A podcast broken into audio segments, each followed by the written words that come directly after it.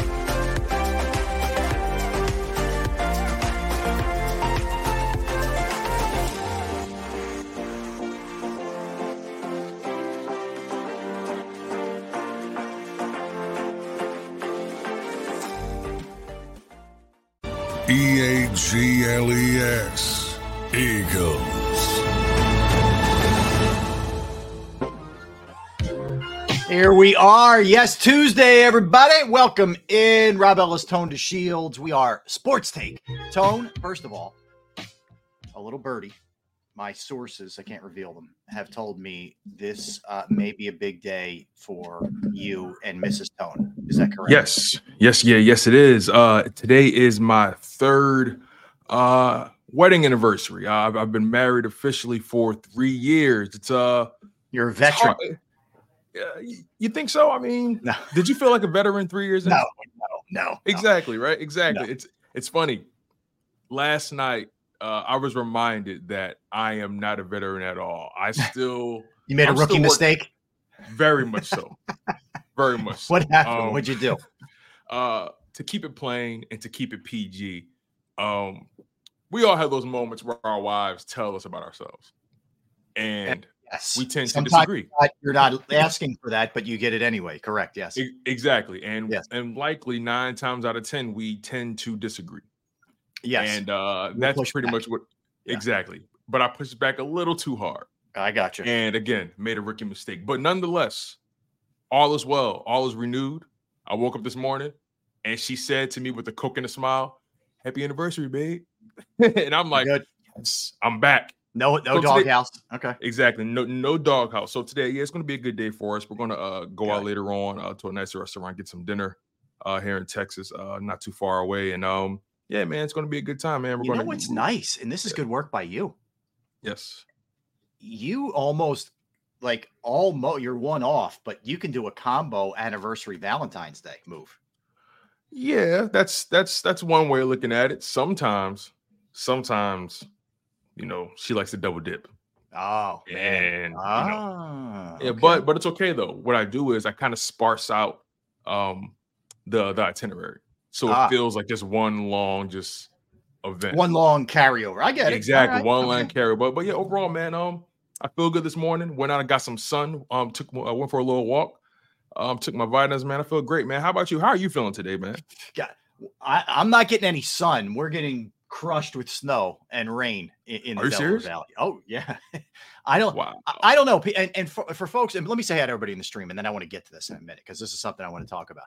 Tyler, what's up? Flexing and stepping, what's up? Twiz, what's up? I am awake. What's up, James? What's up, Ian? What is up, William? What is up, Robert? What is up? Let's see, who else do we have here? We have our girl, Fitness Rebel. What's up, Rebel? What is up? Uh, doo, doo, doo, I'm trying to Solvane. What is up? Hol- Hollywood Hogan. What is up? Philly 07.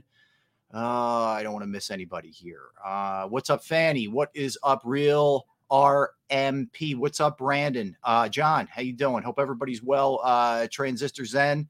Hope you guys are good. If I missed anybody, my apologies. Boss, what's up? What's up? All right. So we so again, for what's up, Mark?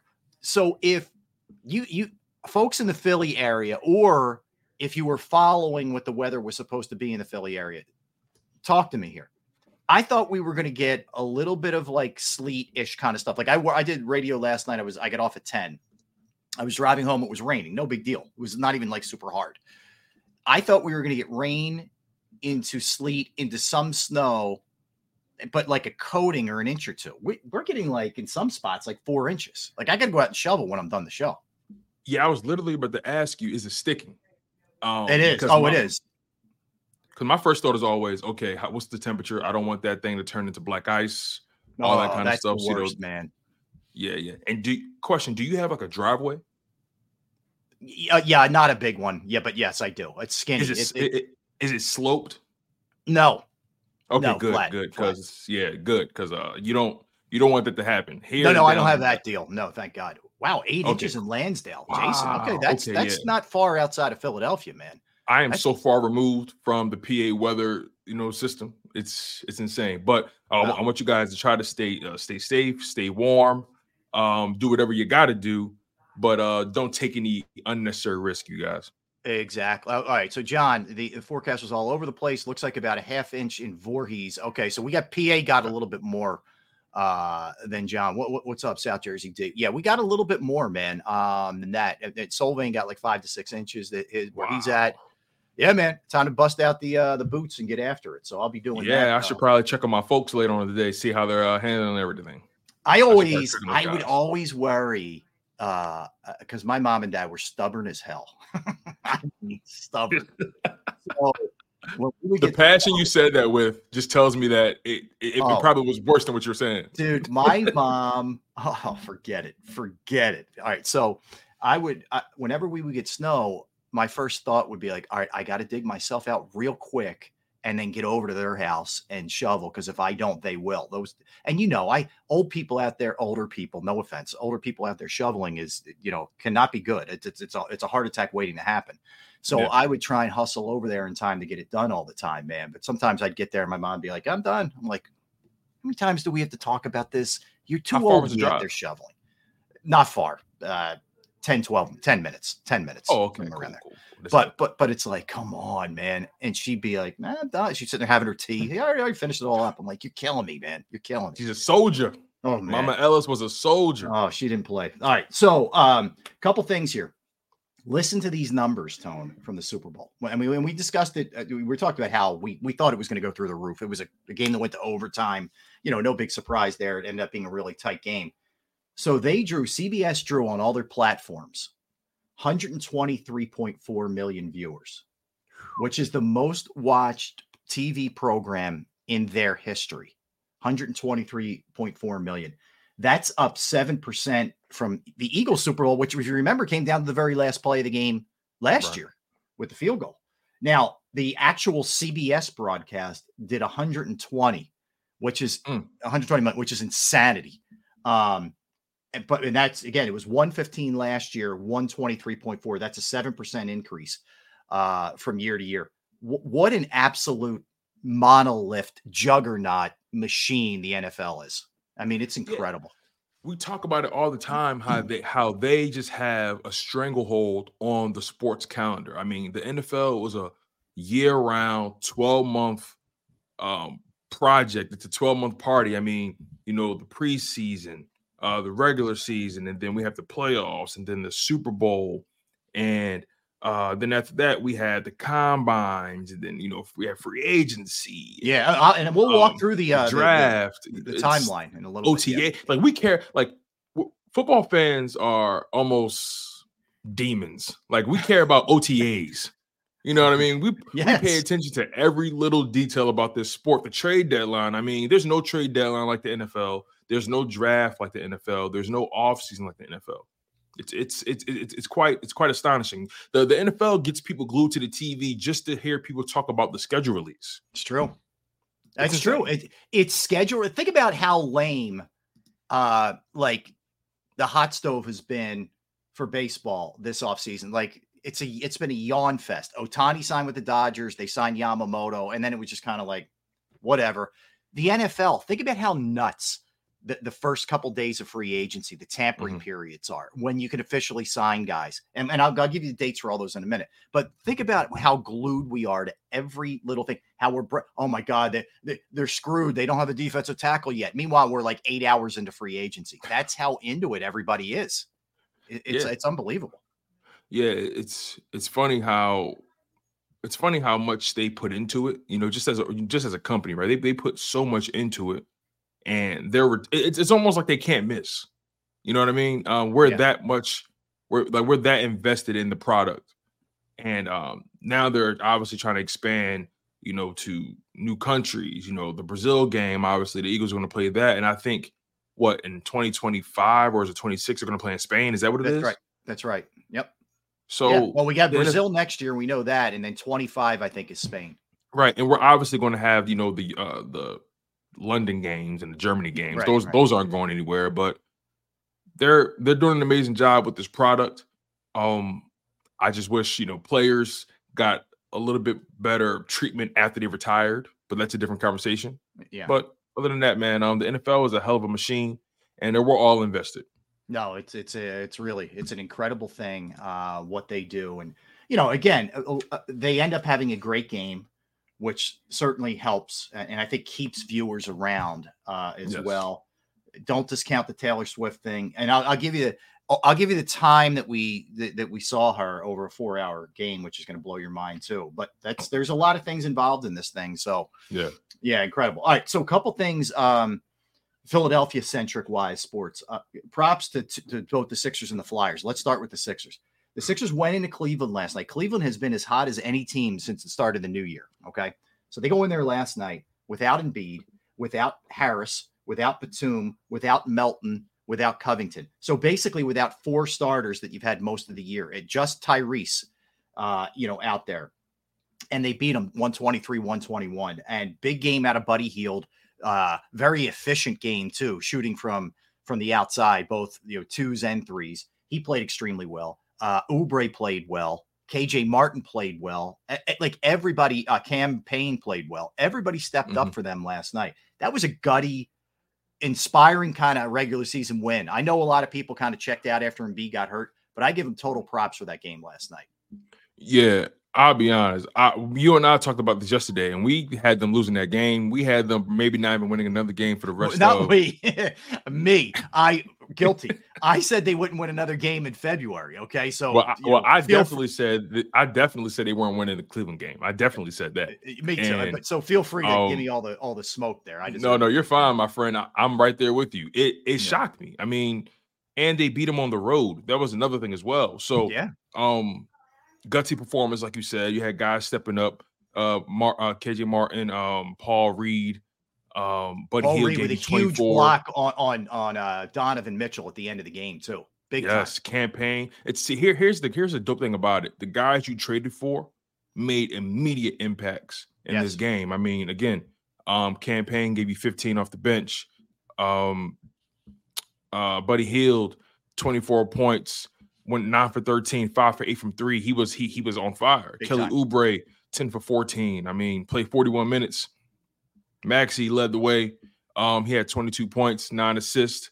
Um, had four turnovers, but again, I mean, he's he, he's out there trying to do a lot, and they're and, they're likely double teaming him on a lot of possessions. So yeah, look, Maxey Maxey's a guy. He took 21 shots. He's going to continue to shoot. Uh, listen, shooter's going to shoot.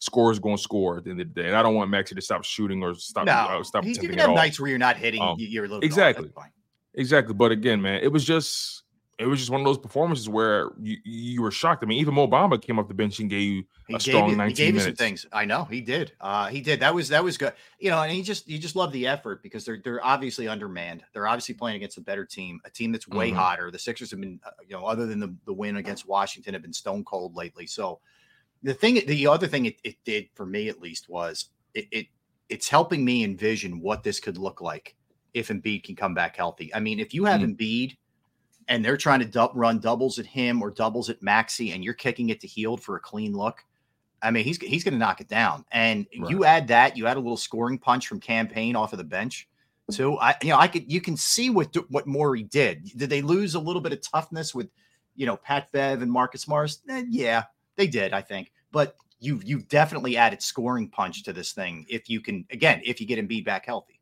Yeah, and also look here, here's the thing too. If you know you can score, then you're not afraid of anybody. Mhm. Right. So so so maybe so like you said, sure they lost, maybe they maybe lost that edge, right? Um, but if you can score and you're confident in your ability to uh, put points up, I mean, no one strikes fear in you at the end of the day. You know, Right. um, I think about the way they're built still. Uh Kelly Oubre, I mean, he may not be known as a tough guy, but he doesn't back down. Um, you think about other guys on the roster, Paul Reed. I, I've never seen him back down from anybody. So it's just, you know, again, you lost guys that, that people were starting to grow accustomed to, especially in Pat Bev. But I think ultimately, um, I think Cam Payne and Buddy Hield, um, they're providing some offense that Patrick Beverley just couldn't provide on a consistent basis. I agree with you, and I, I right. I think that's a really good point. I mean, I, I think beyond, you, you know, what you appreciate about guys like Oubre. Yeah, there's some limitations. He's not exactly going to be a guy who's dishing out a lot of assists.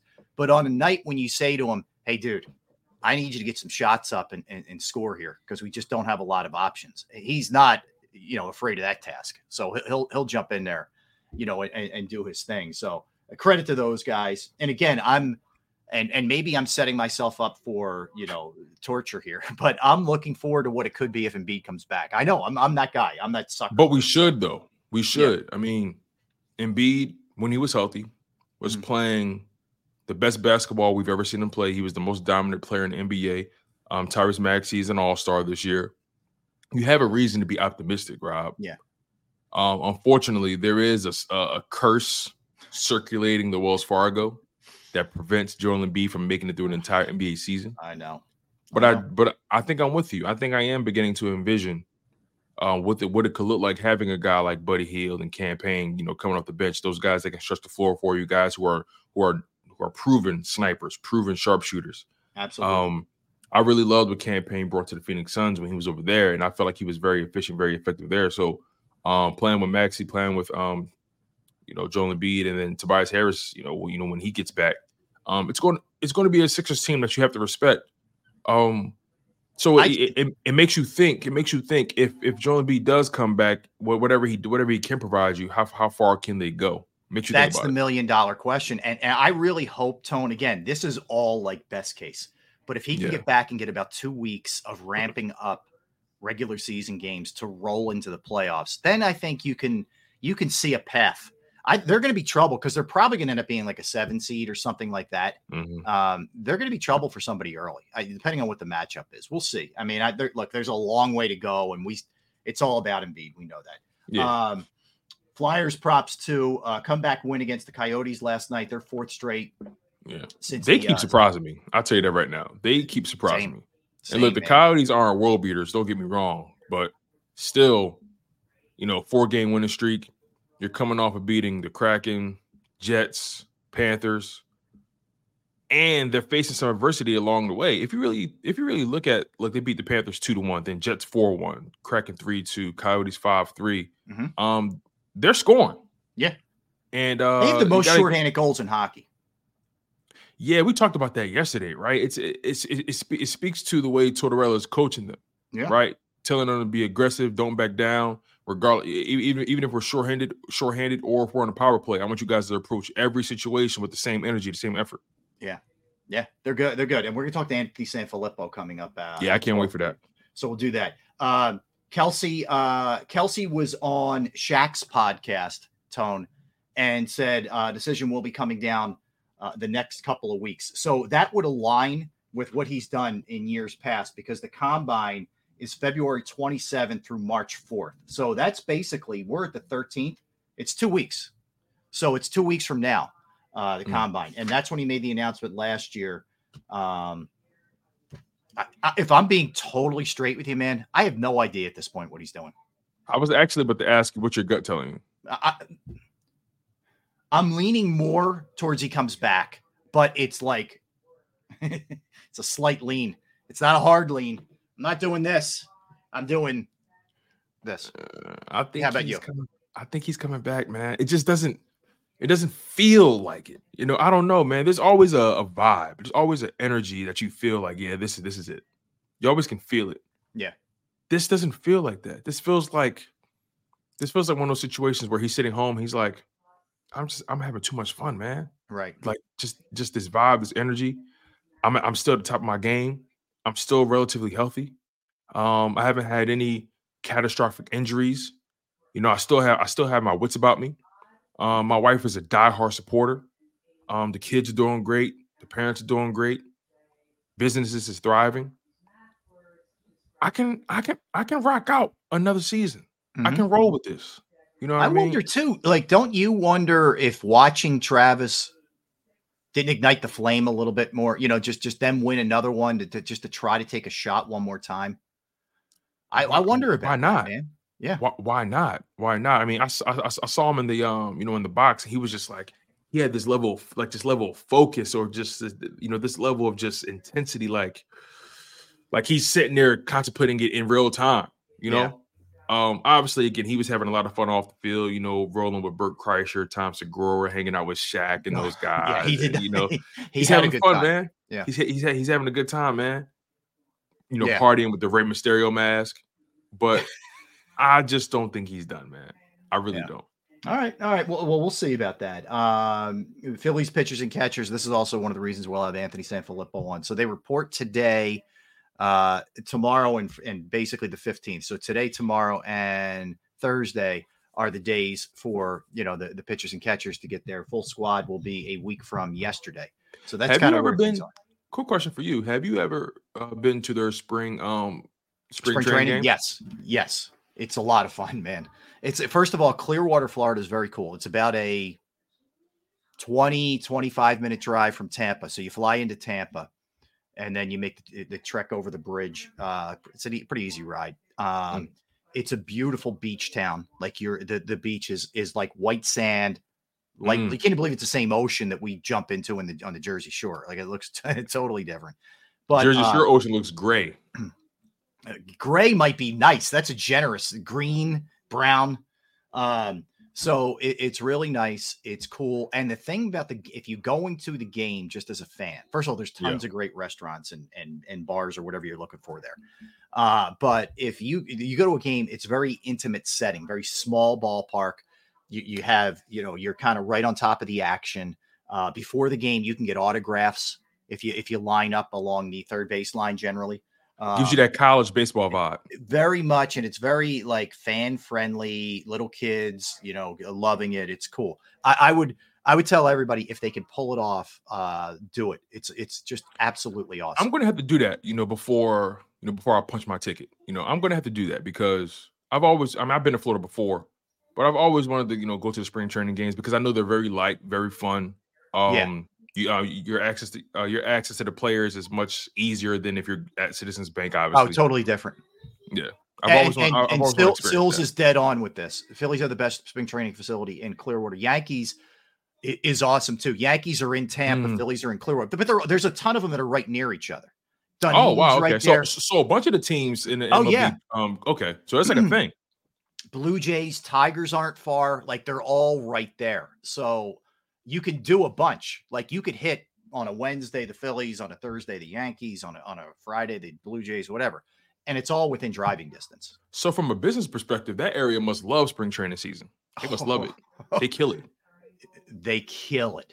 They kill it. And there's a lot of Philly style restaurants there too. Ah, Like okay. A Lenny's is a Philly. Yeah, Le- Lenny's is a Philly style breakfast joint. Yeah, and Dan's right. Fort Myers has the Red Sox too. Um, and and it Okay, used to word. be the, the Reds used to train in Sarasota, which isn't a bad ride either. I used to jump over to, to Sarasota sometimes and go see the Reds. But anyway, I saw them when Griffey got traded to the Reds, when Ken Griffey Jr. Mm. got traded to the Reds. Anyway, but there's all these like there's like a Delco Steaks, it's called, which is which is in uh, Dunedin, which is you get cheesesteaks, you get hoagies. Like you'll be you'll hit your your glory. You're you're you need you need your fix, man. So you you need to make it happen. Every t- I try not to say cheesesteak too often in my home because my wife looks at me like, "Oh my god, you're such a barbarian." and I and I'm like, what do you mean? I'm I'm a I'm a basic Philly guy, born and raised in the city. Give me a cheesesteak, give me a bacon, egg, and cheese, man, course, on a long man. roll. Like I am so Yeah. simple when it comes to like my Philly cuisine. Like, yeah, ah, anyway, man. man, you got look. It's it's in your it's in our blood, man. It's in our DNA. I mean, it is Yeah, what it yeah. is. So Yeah, uh, I, you know, she she was born in Georgia, so maybe she she doesn't really- fully appreciate it. Yeah, Yeah. yeah, I get it. I get it, man. Um, but yeah, I, I would tell everybody if they can pull it off, head down there. It's a lot of fun. Dan's right. Okay. Also, the Braves train um, right outside of Disney in Kissimmee. Oh, Uh, and it's that's dope. and it's ridiculous, man, because you have the whole um like I think it's still there. The whole ESPN, you know, sports complexes and all that stuff is just fun to go to and check out, watch a game, you know, have a beer or whatever. But it's all good, man. Um, all right. So here's what we're gonna do. When we come back, we're gonna look at positions that could potentially change for the Eagles.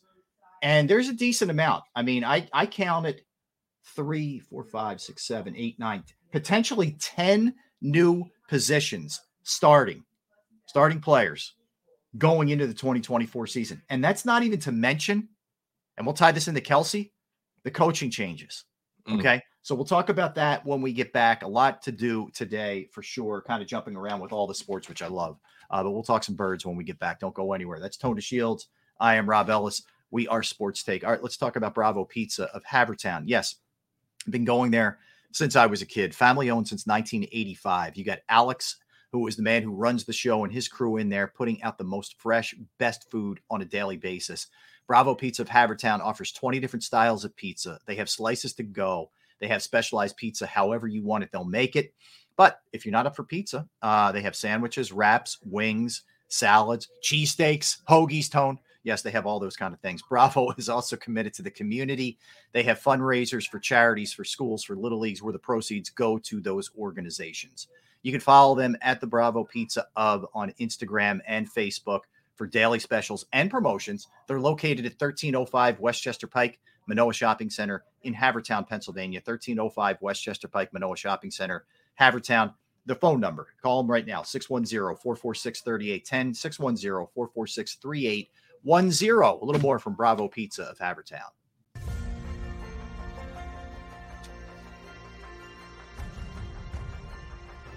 I remember getting my heart broken when they lost the Super Bowl in 2004.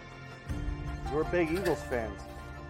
We moved to South Philly because of the Eagles. When they won, we went straight to Broad Street, and uh, everybody was going nuts over there, and it was just a, a memory that you'll never forget.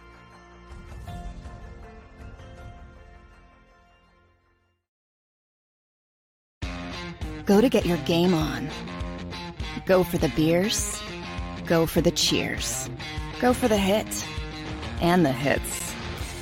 Go for the stakes and the stakes. Go to get your parlay on. Go to get your party on. Go for the scene. Go for the screens. Go for the gallery. Go for the win. Go to Ocean. Visit theoceanac.com to plan your visit. At Pond Lehocky, we've recovered billions of dollars for our clients, and we're confident we can do the same for you. With over 250 years of combined courtroom experience, we've helped over 100,000 injured clients obtain some of the largest settlements in Pennsylvania. One conversation is all it takes to help you and your family get back on track. If you've been injured in an accident, give Pond Lehocky a call.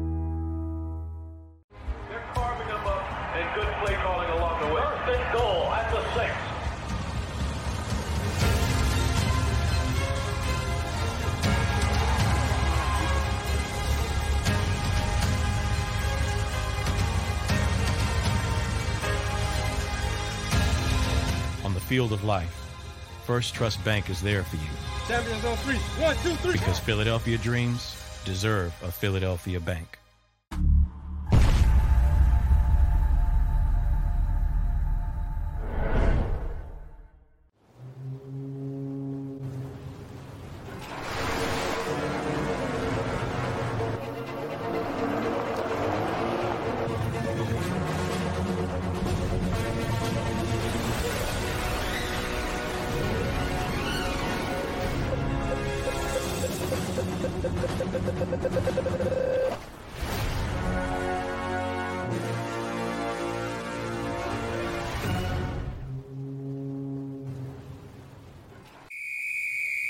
Underdog Fantasy has a way for you to play alongside your favorite football team all season long with their fantasy pick'em game.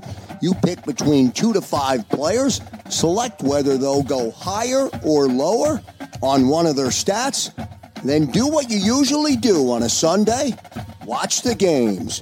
You can win up to 20 times your money in a single game by going five for five. It's a fantasy game, and the sports betting show wants you to get involved. Go to UnderdogFantasy.com. When you sign up, use the promo code WIN, and Underdog will double your first deposit up to $100. That's UnderdogFantasy.com. Use the promo code WIN.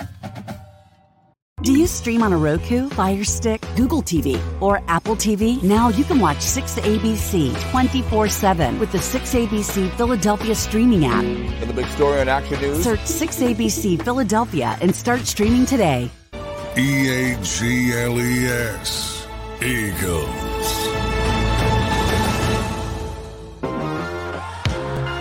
All right. Thank you for hanging out with us today. We appreciate it. Everybody streaming, everybody listening, everybody in the chat. Uh, you guys are much appreciated. All right. So, uh, Tone, let's look at the birds here and and the potential turnover. Let me throw let me throw just positions at you, and then if tell me if I missed anything, and then we'll go through the player that was there and and who could be there next year. Okay, makes Mm. sense. Okay.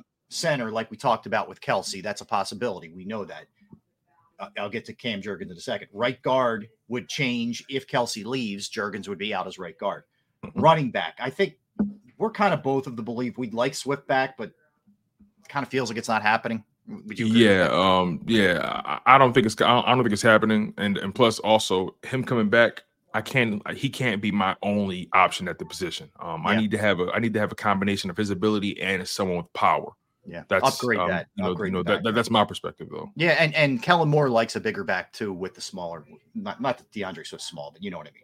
Uh, all right, that's all I have on offense. I don't really see any other changes, at least for the starters on the offensive side of the ball. You're, you're, you're Maybe that number three. Maybe that number three receiver position. We have no idea what that's going to look like. yeah, well. that'll be that will be different. Yeah, if you consider that a starter, I think that there's a hundred. There's no chance that it's going to be Quez Watkins or Olamide Zaccheaus. I don't think there's any shot that that's the way that plays out. I, Yeah. I agree with that. All right, defense. If you considered Brandon Graham a starter at, at left defensive end, then yes, Brandon Graham won't be starting if he's here. Um, right defensive tackle Fletcher Cox potentially coming back, but potentially gone. Haason Reddick, edge slash linebacker. Weak side linebacker, Zach Cunningham. Middle linebacker, Shaq Leonard. Left corner, James Bradberry. Strong safety, Kevin Byard. Uh, you could, if you wanted to, I think, I think Blankenship returns as the free safety.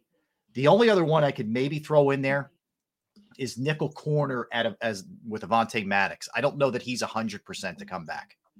Um, Yeah, yeah. I was talking to John McMullen about this last night on Football Twenty Four Seven. We try to do that show at least two to three times a week. In the off season, we kind of you know transition to a breaking news perspective. Um, but Yeah. nonetheless, um, we talked about Avonte last night briefly, and uh, to paraphrase, he doesn't think he's coming. He he he thinks he's a potential cut candidate.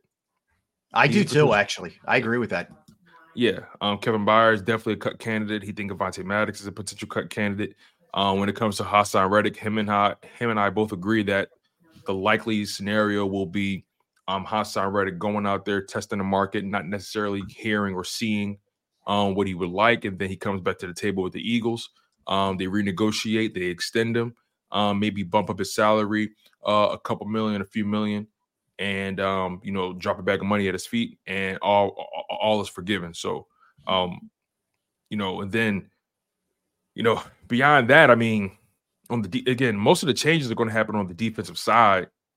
That linebacker position, I do think they're likely to bring back Zach Cunningham. The way Howie Roseman spoke about him in that press conference, I agree. makes me believe they're going to try to bring him back in some shape, way, or form.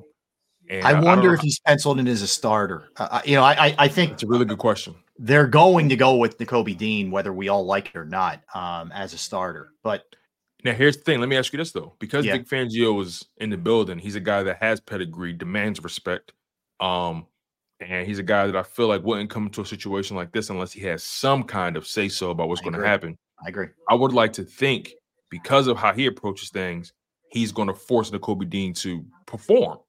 And if he can't do the job, he's not going to be on the field. Keep in mind, you know, uh, he inherited Nakobe Dean. You know, he Right. wasn't on board when they drafted him. So I don't know that he has the same ties. He might be more apt to Yeah. push back if he's not seeing what he wants.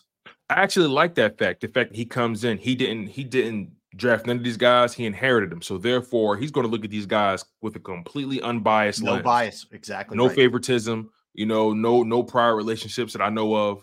Yeah, Um, he's going to come in and it's going to be very simple. Can you do the job or can't you? Mhm. If you can't, all right, we're going to find someone who will. Yeah. But all right, so let- so again, we know Kelce. We don't know. It's contingent. We'll know in a couple weeks. But if he does move on, Jurgens will go there, and then I'm guessing it's Tyler Steen. Uh, but that's not hundred percent. Opeta's a free agent. Yeah. Uh, Driscoll's a free agent. Not saying he would get that gig, but I'm just saying those guys are free agents, so they may move on. So it may end up being Tyler Steen, whether they are hundred percent convinced he's ready to go or not. I mean, they did spend a second round pick on the guy. Yeah, that's true. And you know, you're right. We have to consider the fact that Sua Opeta and uh Driscoll may not come back. You may it may be teams are desperate for offensive line play, quality offensive line play. And, and the Philadelphia Eagles are known around the NFL for developing offensive linemen. And um Jack Driscoll has put up a lot of tape. You know, he's put up a lot of tape uh, for people to look at, and he's he's he's only he's he's only, he's only 26 years old. Sua Opeta is 27 years old. Those guys are barely scratching their primes yet. Um, the Philadelphia Eagles have to be careful if those guys reach free, if those guys really hit the open market, because another team may throw them a bag of money, and you may not be able to bring either of those guys back. It's it, it, it, it's an entirely um, it's a possibility. I mean, uh, I think you know Isaac Seumalo, he went to Pittsburgh, but he was a starter. And then I think Nate Herbig, I think he went to Pittsburgh as well, right? Yeah, yeah. I mean, those guys got nice money. I, yeah, a guy like Sua Opeta could get a chance somewhere. I mean, it's Yeah. it's not out of the question. You know, I, I feel like Driscoll makes sense to be back because he won't. I don't think command a ton, and he does have decent versatility. I'd like to see him be back just as an insurance policy here. But Right. hey, man, somebody might like him more than the Eagles do, and if, if that's the case, he, he probably would be gone too. So that yeah, could go and, a lot and, and they drafted Steen. They definitely drafted Steen to you know to be potentially a starter at some point. Yeah. Um, but here's the thing. Here's one thing that you know we're not really talking about that much. You know, we talk about the Philadelphia Eagles potentially going best available on draft night, potentially going corner or linebacker or even edge, right? In their history, we've definitely seen them go O line in the first round, and they prioritize the trenches more than anything else. Um, Lane's not getting any younger, also, so and- it's definitely and not out of the question. and Lane's not getting any younger. He he's battled injury throughout the years, little tweaks here and there, nothing major. But Yeah. you know, remember, uh, I think it was the Super Bowl season. He missed those final few games, came back in the playoffs last year. I think he missed one game, something like that. Uh, couldn't uh, uh, couldn't suit up. So when you think about it from that perspective, it's entirely plausible that the Philadelphia Eagles may go O line in that first round as well. Yeah, yeah. I, and I, Eagles fans won't be happy, but that's if you follow the way they think, it's trenches, man. It's trenches. So it could very well happen. Um, Yeah. All right. So then the other thing is running back. We don't know. It could be a free agent. Uh, they could certainly draft somebody a little bit later, um, which is not out of the question. But I'm with you. I do truly believe one of Boston Scott and Kenneth Gainwell are gone. One of those two are gone. I think you'll have a, a primary. I think you'll have a bigger guy as a backup, sort of as a one-two punch guy, Mm. and then then it's probably Gainwell. But I, I think that's your three that you're looking at. But Swift is gonna. I- I think it's sort of like what they're gonna do with Haason Reddick. It's di- it's different in that Reddick still is under contract, but I think they like Swift enough where they're going to say, "Hey, you know, we get it. You want to test the waters? Go ahead, get back to us, and let's see where we are here." And and Swift, I hate to say it for him, but it could be good for the Eagles because there's so many good running backs out there. He may not get anywhere near what he's hoping he's going to get, so he could That's be back. point. That's a good know? point. Um, you know, he had his first 1,000 yard season um, behind that Eagles O line.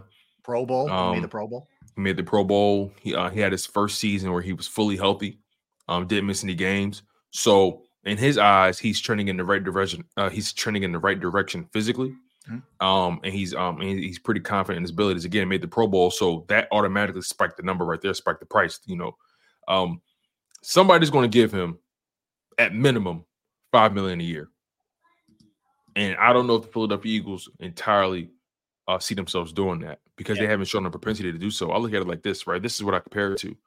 Um, Miles Sanders. We know how much the Philadelphia Eagles value players they draft. They allowed they let Miles Sanders walk at their career year. And obviously he went to went to Carolina and did what he did. Didn't do much, but the point is they let him walk and they drafted him. So how do you think they feel about a guy they didn't draft? I don't Like if he, uh, let me put it this way: if he gets five million, like you just said, there's no prayer he's back here. Like there's no shot. He's back. If he tests the market, doesn't get what he likes, and that that's that's the that's the path to him coming back. It's the only path to him coming back. So Yeah. that's it. Um, all right, now the, the de- there's a lot of potential turnover here on the defensive side.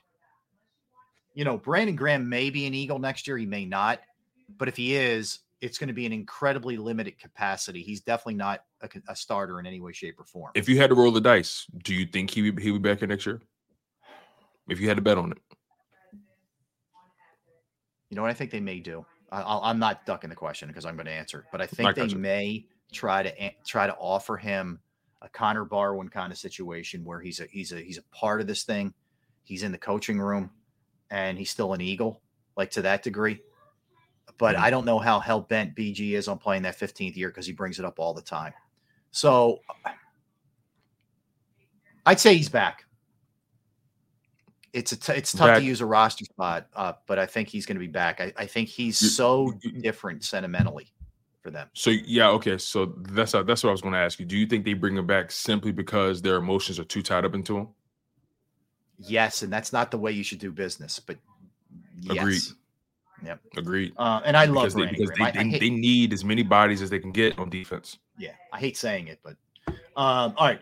I want Fletcher back, but I don't know, man. The vibe I get is he's gone. Uh, uh, but you know, a lot of this is going to be money. I can't see him walking away because he played so well last year.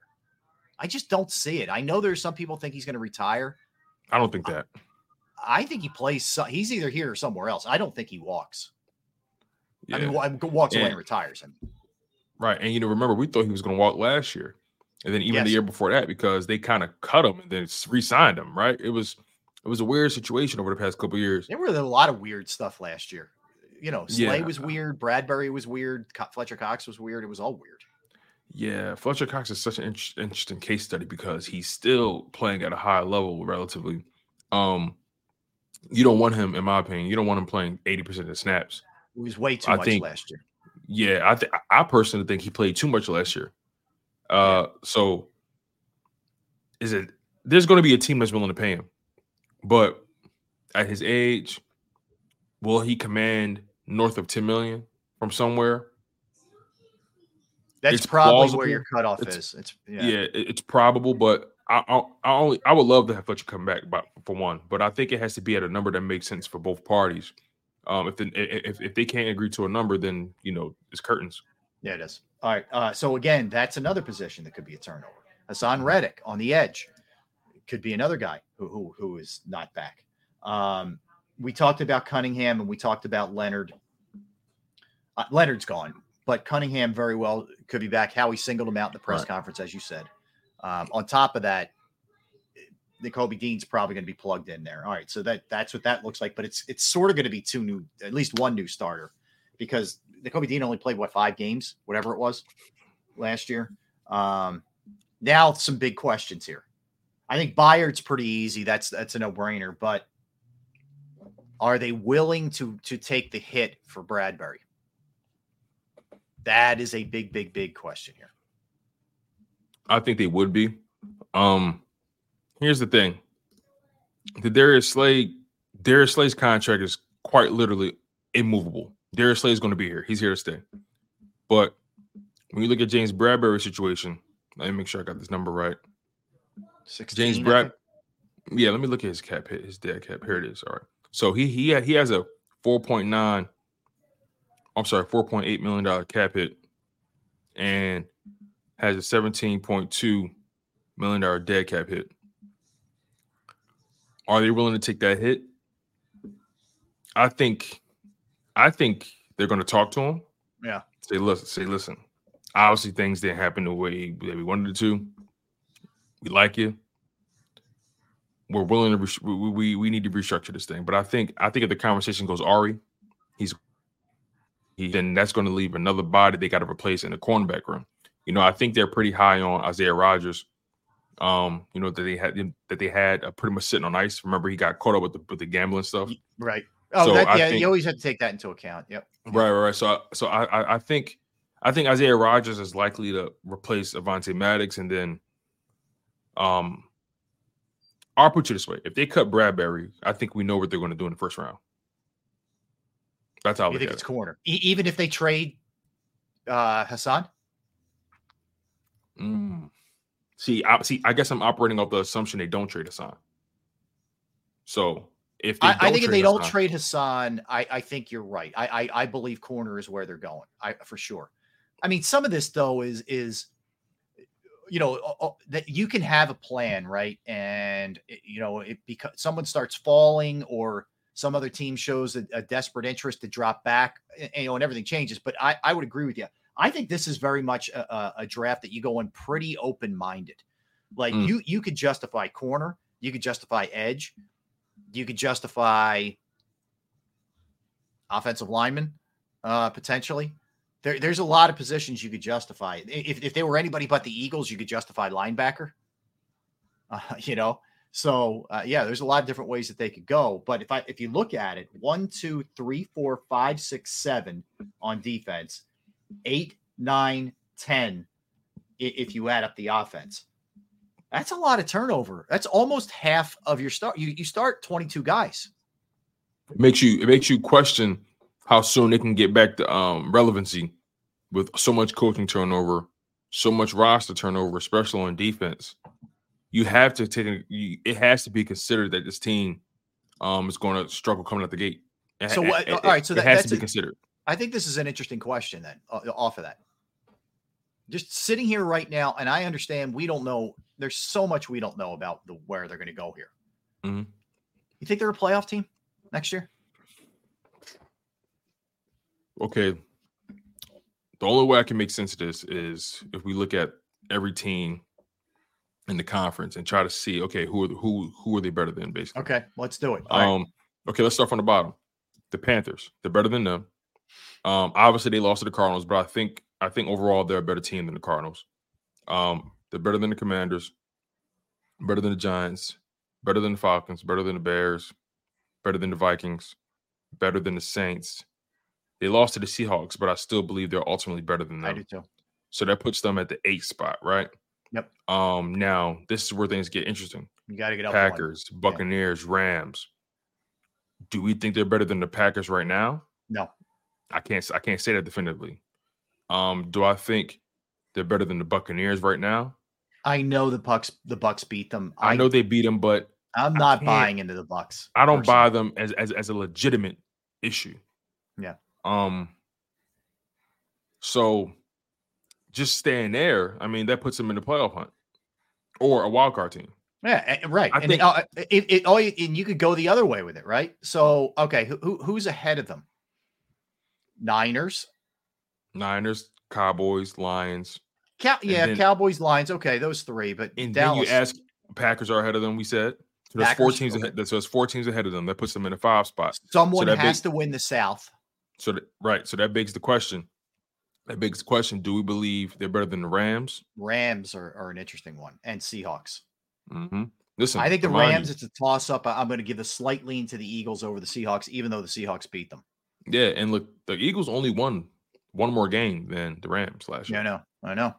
I, I So think they're act, you, they're- I think they're right. It's right on the borderline. I Mhm. think they're right on the borderline. You Yeah. know, a lot can change. Um, you know, I think sure. they're flirting. I, I think they're flirting in between. I think they're a wild card team. And this Let's put it that way. Yeah, that's from- that's that's basically what we're saying. We think that we we think they're a wild card team. Yeah, and Coach Marcus, how many of those teams uh, that are you know quote unquote better uh, than the Eagles have had coaching turnover as well? All right, so um, The Rams are pretty much intact. Rams, I know they lost. I know they lost Raheem Morris, but they're still pretty much intact. Um, Seattle had a coaching turnover, uh, coaching change. right. Uh, Seattle had Seattle had a, a major coaching turnover. Pete Carroll's gone. Uh, the Packers, the Packers still have Lafleur. They they went They have a new DC, but they still new DC. That's about it. Um, but bringing in the new DC may change some other positions on that on that staff as well on defense. Yep. Um, but they still got Matt Lafleur and and Jordan Love, who's rising fast. Yep. Um.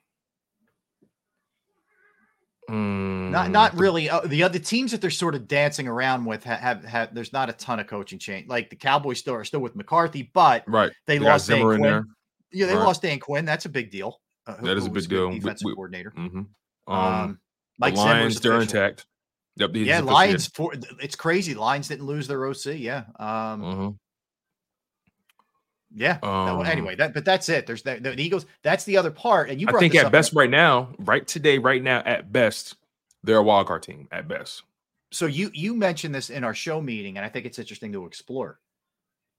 How important you and this is you know you, your thought was, and tell me if this I'm expressing this right. How important is it if Kelce comes back because you have these new co- these new coordinators to keep some kind of cohesion and, and that kind of stuff? But go expand It's- on that a little bit. Yeah, yeah, yeah, yeah. That's exactly what I'm. Um, you know what I was saying. Um, I think it's so important for Kelce to come back. Um, for many reasons, but one of the reasons that we're talking about now is the fact that you have so much coaching turnover, especially with Kellen Moore coming in. You got a new quarterback coach. Obviously, Jeff Stoutland is still in the building, so you're not going to have too many changes there. But again, Kellen Moore is bringing his offense, his style. Um, the Eagles, the Eagles, um, as a team, struggled against the blitz last year, most notably the quarterback. Um, I think it's going to be so integral to Jalen Hurts' um, continued development to have a guy like Jason Kelce in the building at least for one more season while he goes through this transition period with Kellen Moore. Um, at the end of the day, you want your quarterback to be as comfortable as possible in you know in the current situation. Um, the head coach is looking like a lame duck coach right now with no power. You have a new OC in the building. He lost Brian Johnson, and um, if Jason Kelce leaves, that'd be a new center for Cam Jurgens. Or do you guys really feel completely comfortable with Cam Jurgens taking over in this sort of environment with the with the with the head coaching turn with the head coach situation, with the OC turnover and all that kind of stuff? Um, are you guys that confident in Cam Jurgens really being able to um, stabilize that line right now? Because in my opinion, outside of the quarterback, the center is the second most important position on the offense. I think Jason Kelce's expertise can really um, soften the landing um, for all this coaching turnover that Jalen Hurts is going to experience. Yeah, it's a it's a good question. Um, you know, I'm I'm I'm I feel a little bit better in that Jason Kelce was the one who really went to bat for him and, and said, This guy reminds me of me. I love that. Um, so that's important. You still have Stoutland there. That's important as far as continuity goes. And if you could protect Jalen, you know, and let's face it, we haven't even talked about Jalen Hurts yet. Um, and we'll, we're going to get into this, you know, easy fix versus challenging fix in, in a minute here. Um, and we'll, and we'll do Jalen a little bit more. But yeah, I mean, look, if, if Jalen and, and Cam are going to have to get accustomed to one another too, like Mhm. he was with Kelce. I mean, I know he always look, Jalen is not a guy who, who throws praise around a ton, but Kelce's one he, he will talk about And, you know, Openly, without So- without hesitation. that's a big one. You know, how much, how quickly can those two get that chemistry together? It's a big, big piece of this. Yeah, you know, Cam, um, he's going to be the starting center at some point. That's you know, that's a guarantee. Yep. Um, but again, I just think Kelce right now, because he's playing at such a high level, first team all pro still. Um, no major health issues that we know of. With this coaching turnover, you need that experience in the building. You're going to need it. Mhm. Um, again, to stabilize everything. Um, it'll make Kellen Moore's job easier. You have a you have a center who's seen everything. You know, Kellen Moore. Um, see, I look I look at it as one less guy Kellen Moore has to teach. That's how I look at it. Yeah, it's a good point. It's a good point. Um, but no, I think that's going to be a piece of this thing. And it, you know, I, I'm just trying to think of like if, the, if there's any other starting potential moves made. I agree with you. Slay's contract is so prohibitive, and he was okay last year. Um, so he's going to be back. I think Blankenship will be a starter. I don't think they want to clean out both guys there. Mhm. Um, Yeah, because here that- that's a good point, right? Because here's the thing: as much as we know that the Philadelphia Eagles need to make a lot of changes, when you're going into an off season like this, you're trying to limit the damage and also make repairs as well. Yeah. You don't want to you don't want to start cleaning house to the point where it's like, okay, now we have no furniture. You know what I mean? You want to you, you want to leave some items. You know, you move to a new house, you don't take everything, but you take but but you take the essentials or you take the things that you feel like "Mm, I, I can still get some use out of this. This can probably um, hold me over until maybe I'm ready to buy this new couch or whatever. So again, when it comes to the Eagles roster, maybe they don't completely gut the entire defense. Maybe they keep certain guys, like you said, Reed Blankenship. Okay, let's keep him there. Um, keep Slay, obviously. Um, um, we want to obviously keep Haason Reddick. Okay, maybe Zach Cunningham isn't the isn't the prime guy we want there, but having a guy who's played the position, um, who's been with the defense for a full year, maybe you know we bring in another body to help compete. You know, you want to just try to limit the di- limit the damage and still try to improve the roster at the same time. You don't want to just you don't want to create more work for yourself than necessary. Is what I'm trying to say. I'll tell you a good example of this, and and you can you can apply this to almost anything, but the way the Chiefs remade their defense on the fly.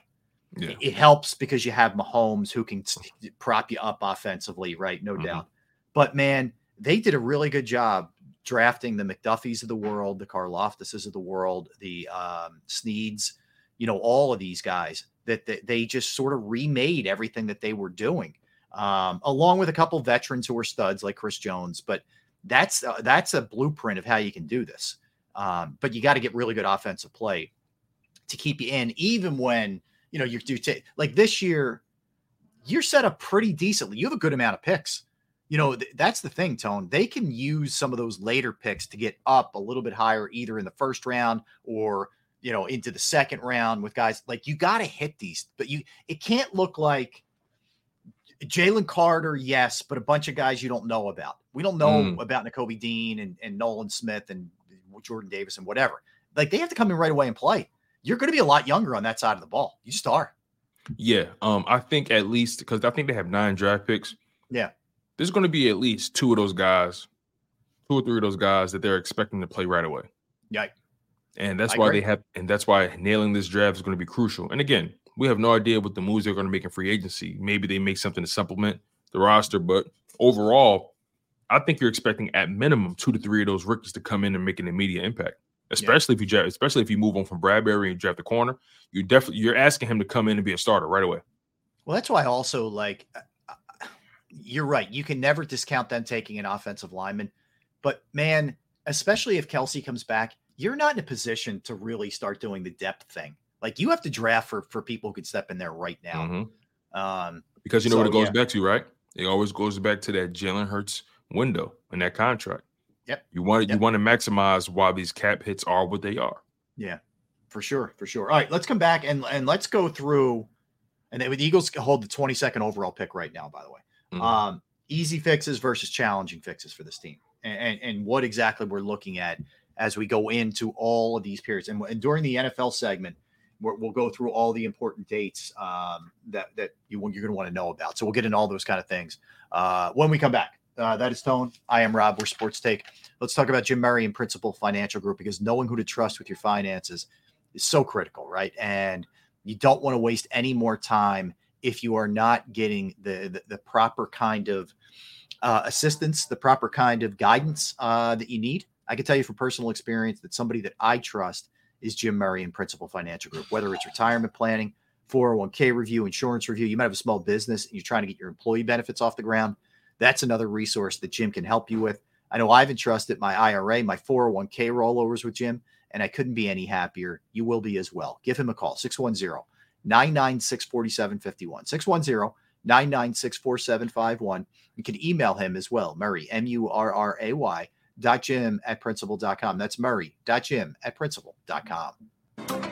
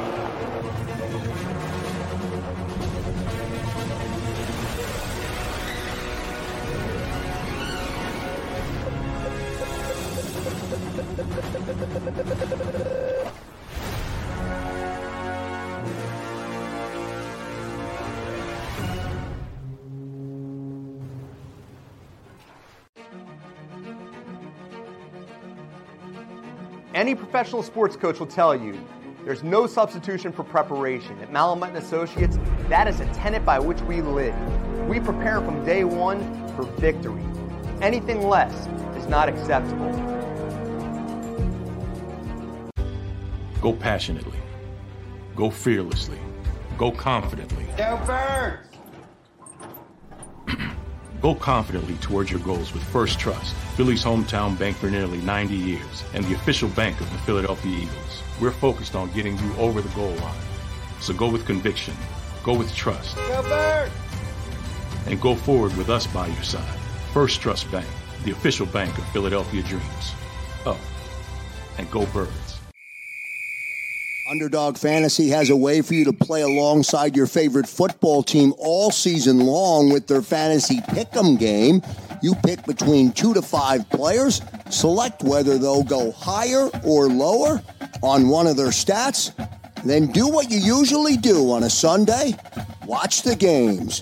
You can win up to 20 times your money in a single game by going five for five. It's a fantasy game, and the sports betting show wants you to get involved. Go to UnderdogFantasy.com. When you sign up, use the promo code WIN, and Underdog will double your first deposit up to $100. That's UnderdogFantasy.com. Use the promo code WIN.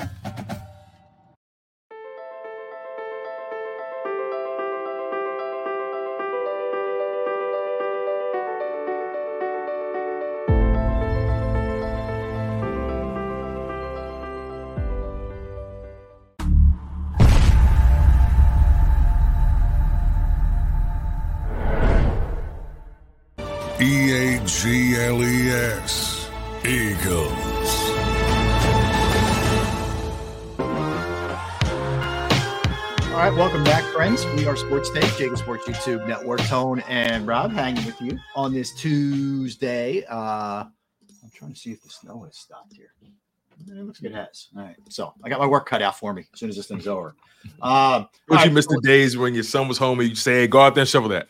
Oh, dude, I miss the days when I would just get a sled or something and just go have fun with this crap instead of digging myself out. You know, but those days are long gone, my friend. Uh, all right, so uh, let, let's look at easy fix versus challenging fix. Now, I'm going to start with the easier one, and I, and some people may say you're nuts. This is this might be the most complex one.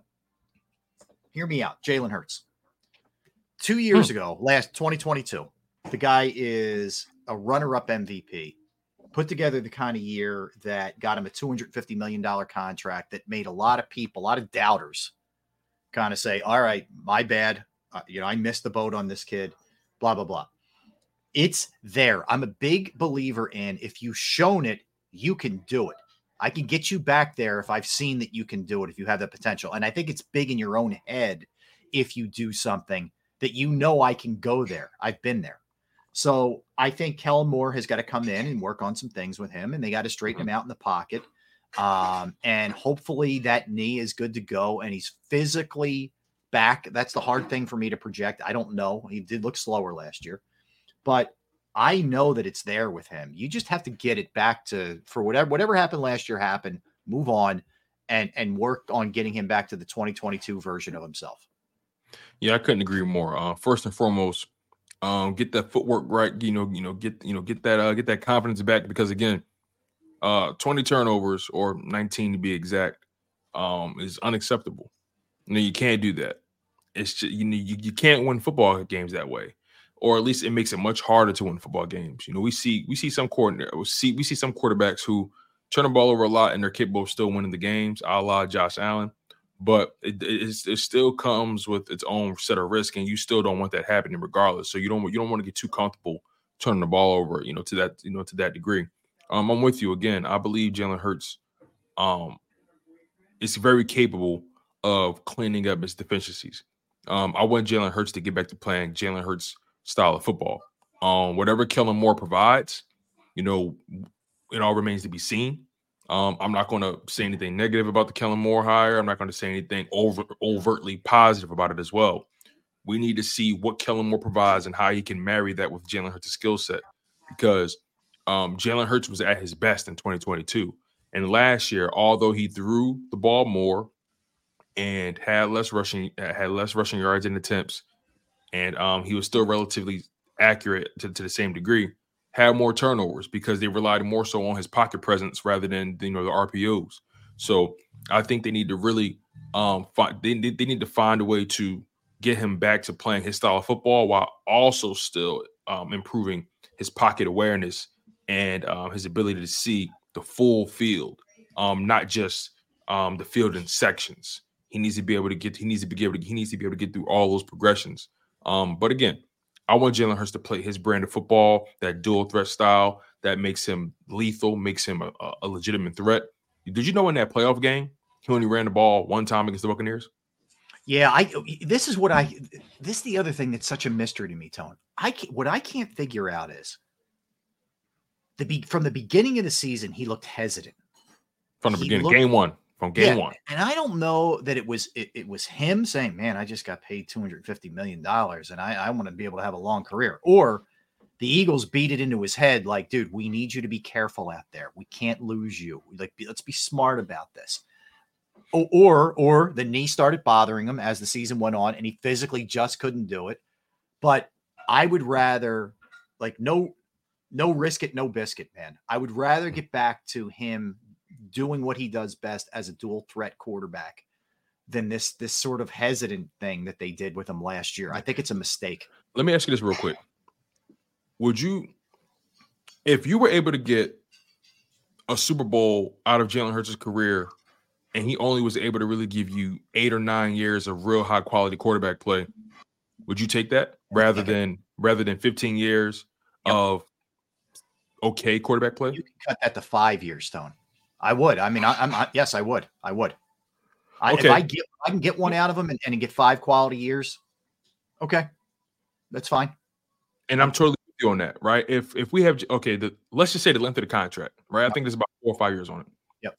Um, if Jalen Hurts manages manages to deliver a Super Bowl for the Philadelphia Eagles and can never play to that level again or whatever it may be because of injury or whatever it is, I think I, I think his time in Philadelphia is a win.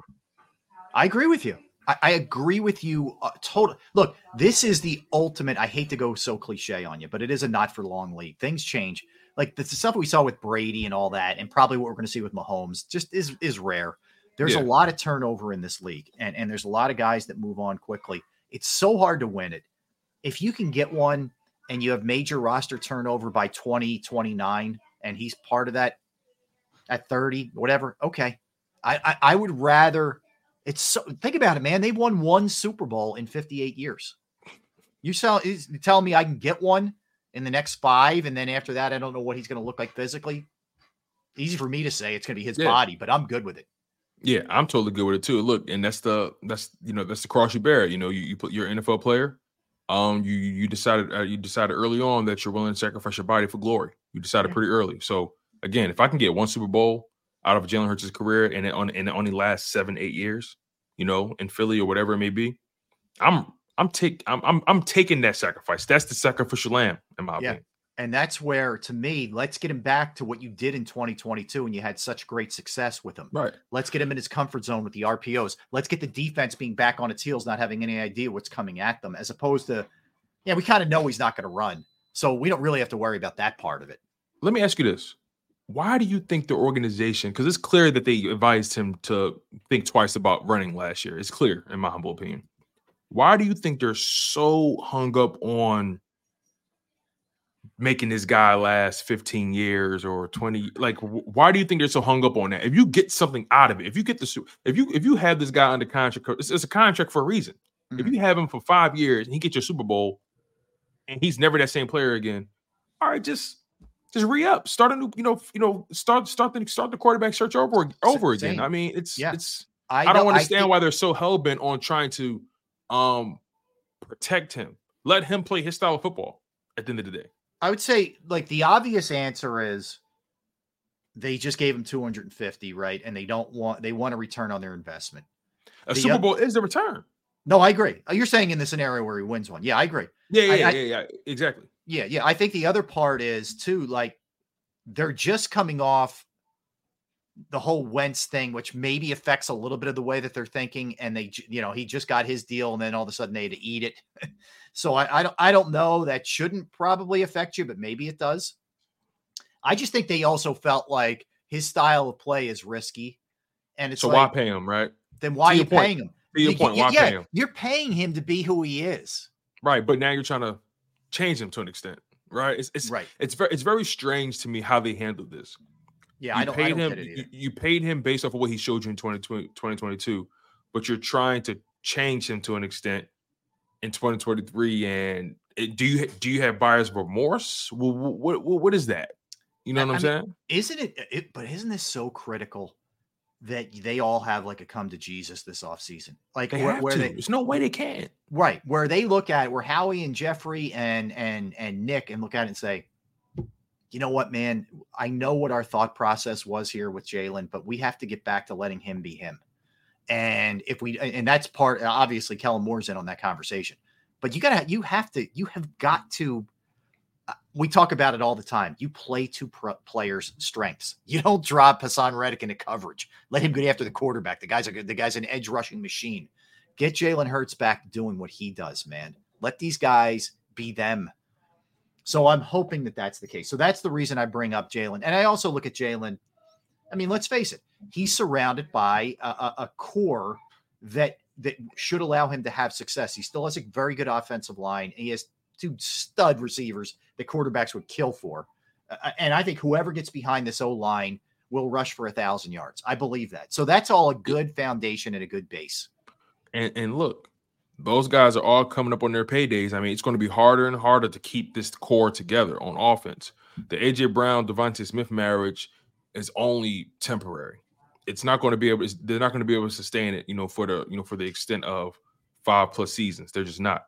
So they have to maximize this timeline. It's so imperative. It's not just about Jalen Hurts. It's about the contract. It's about having AJ Brown and DeVonta Smith in the same building while you can, because there's going to come a point in time where Jalen Hurts is not going to have both those guys. He may have one of them, and he may have Mhm. a solid tight end, and he's going to have to elevate everybody else around him. He's going to have to elevate his game enough where he can make other people. Um, he's going to have Jalen Hurts is going to have to position himself to be a quarterback where he can elevate C plus guys into maybe B minus B level guys. Right. Right. And it's not easy to do, but when you're paid that kind of money, that's what they're paying for. And um, you know, again, it's just as simple as Jalen Hurts getting back to playing his style of football and the Philadelphia Eagles maximizing this timeline. That's what it's all about. Every decision I make if I'm the Philadelphia Eagles involves the timeline and and, and the length of, and, and the length of this contract. Anything else beyond that, I'll deal with it when it comes. All right, Leo, let's go with the hard part, uh, the challenging part, if you will. Defensive line fell off, even though there's talent there last year. You don't Mm-hmm. That just sounds talent. crazy, doesn't it? That just sounds insane. Yeah, and- They well, fell it- off, it- but there's talent there. it's scary because you don't have enough talent at linebacker, safety, or corner. Mhm. So, uh, you know, especially in, in light of what could be happening with Reddick, I, I got to tell you, Tone, I, I just I I have a hard time making a case for the defense in any way. I just do. I don't.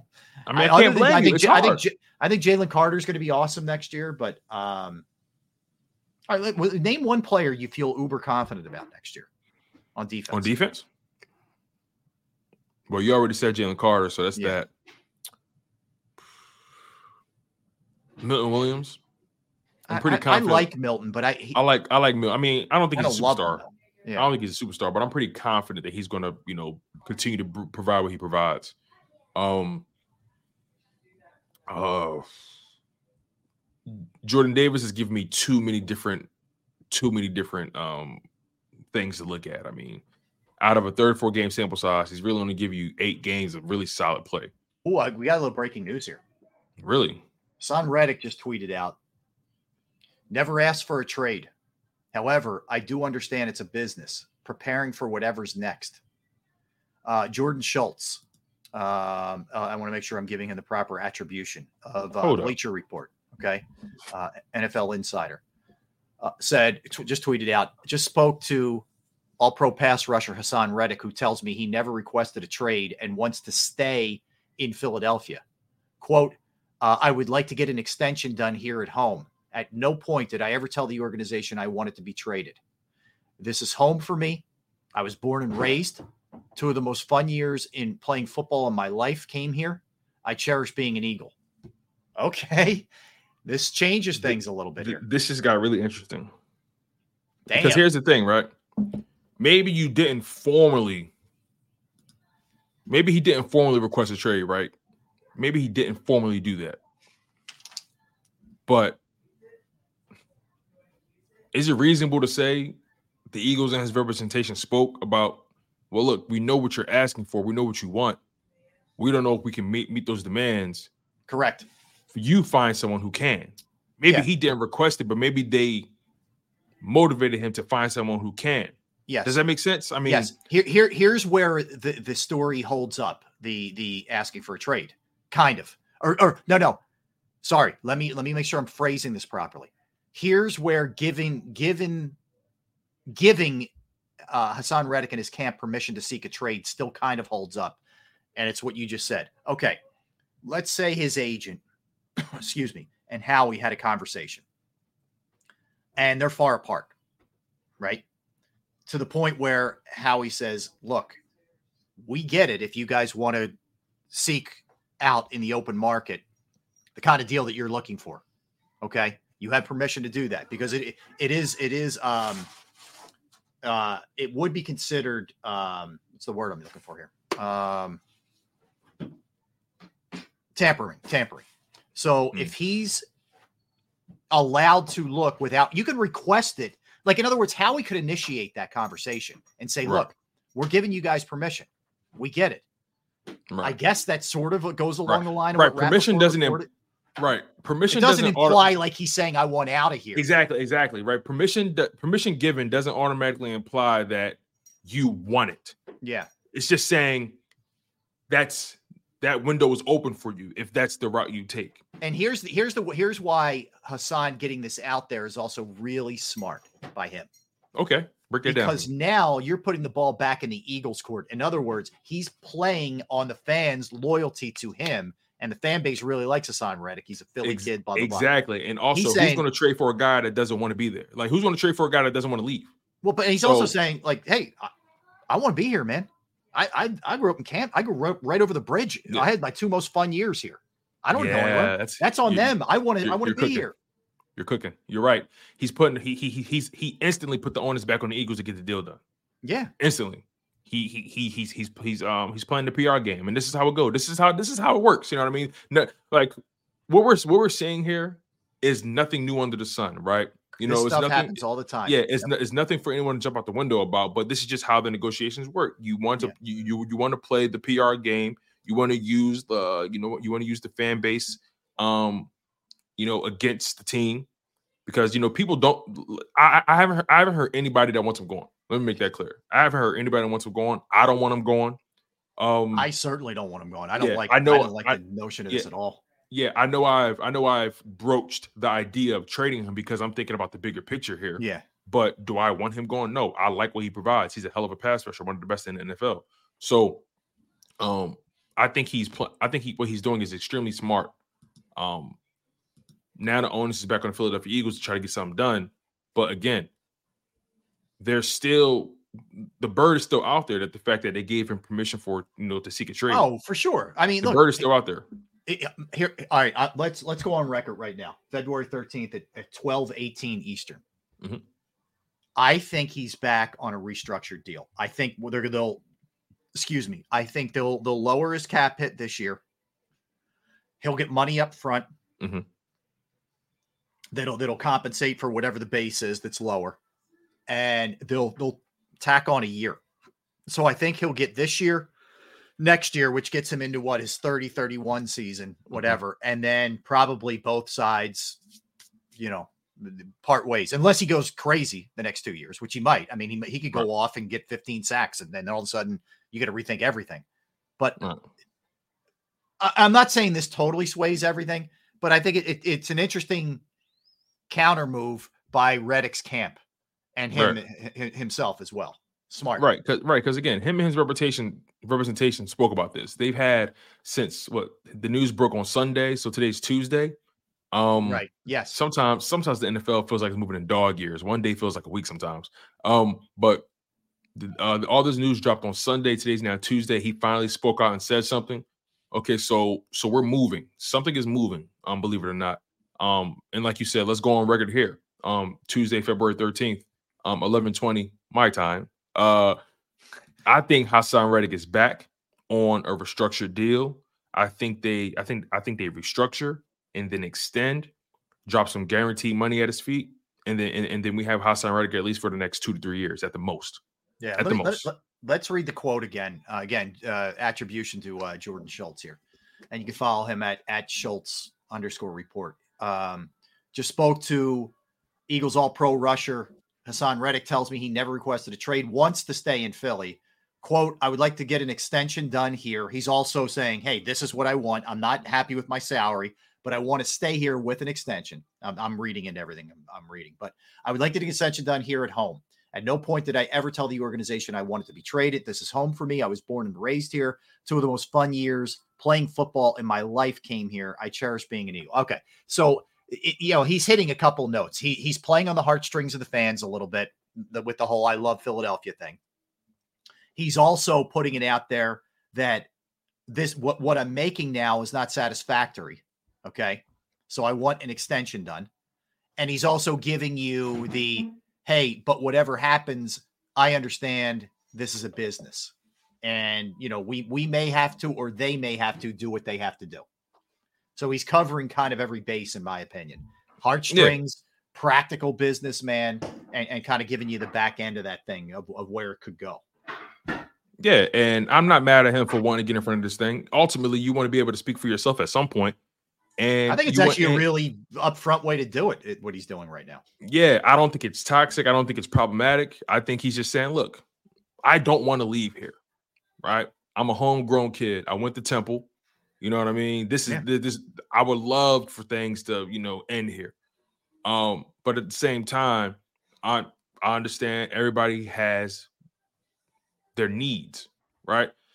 He knows he knows the situation with the Philadelphia Eagles, right? He knows he has the highest cap hit. He knows he has the highest base salary. He know it's hamstringing him right now. Yeah. So I think he, uh, in knowing all that, he said, "Look, although you have your limitations, just know that I want to be here, and whatever happens, just know it wasn't my fault." Yeah. And I respect that.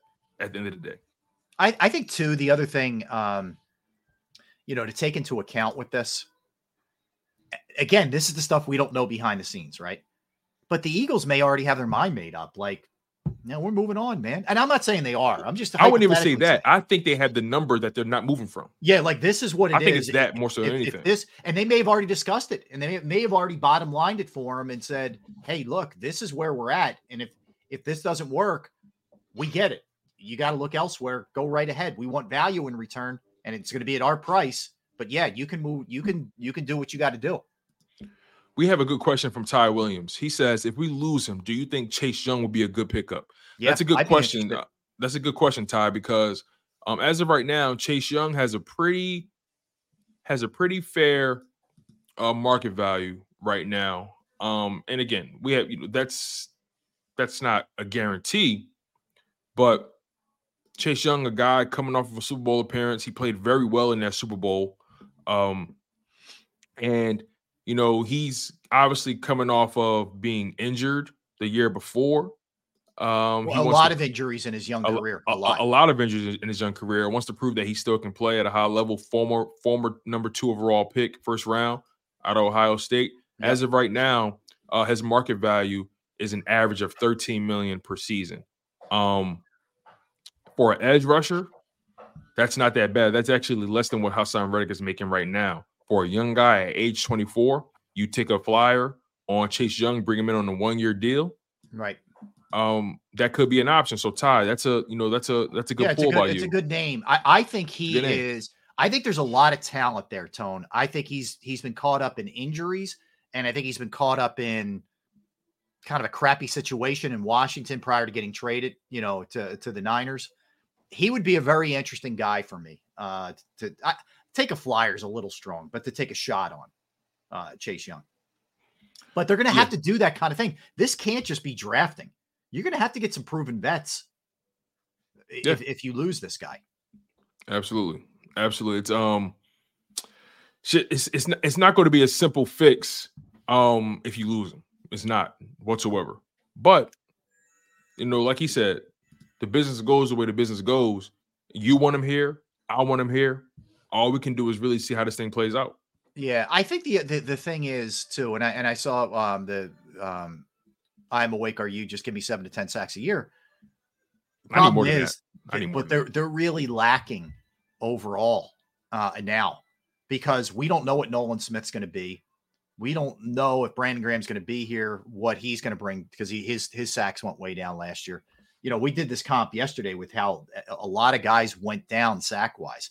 I don't know for sure what Jordan Davis is going to bring to the table. You know, I just don't know. So you you go into it. There's too much uncertainty right now for me to feel really good about this. It, it- like I get it. It might make it to a point where, like we, we just talked about, that the Eagles and Reddick's camp are just too far apart, and and it's Mhm. over.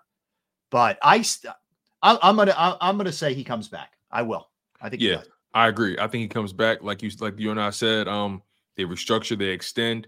Um, they drop a bag, they drop a big bag of money at his feet, and um, they maybe increase his annual salary from 15 million to maybe 17, maybe 18. Yeah. Um, but I but I I have it on strong authority. I feel I feel that they don't want to even scratch 20 million with him. He obviously wants that, but listen, the, the, the players care about the guaranteed dollars more than more than anything. Um, I, I'm pretty sure I'm pretty sure his agent is already is already speaking to people around the NFL, gauging how- gauging how they're valuing Haason. And um, you want him back, I want him back. Um, you and I both think he will be back. Um, just under uh, under under different terms. Yep. Yep. And and um but I'm with you like the returns on guys in their 30s who are undersized aren't great. So I think 2 years makes perfect sense if you can do it. Mm-hmm. You know, with a restructure this year and extension one more and then probably that'll be it. That'd be in the line. Yeah, because here's the thing, right? You know, when you're undersized like that, you really depend a lot on your speed. And typically in sports, speed is the first thing to go. Correct. Not your, you know, not your technique, not your savviness, um, not your power, your speed. Yeah. And um, Haason Reddick without the speed, um, what is he exactly?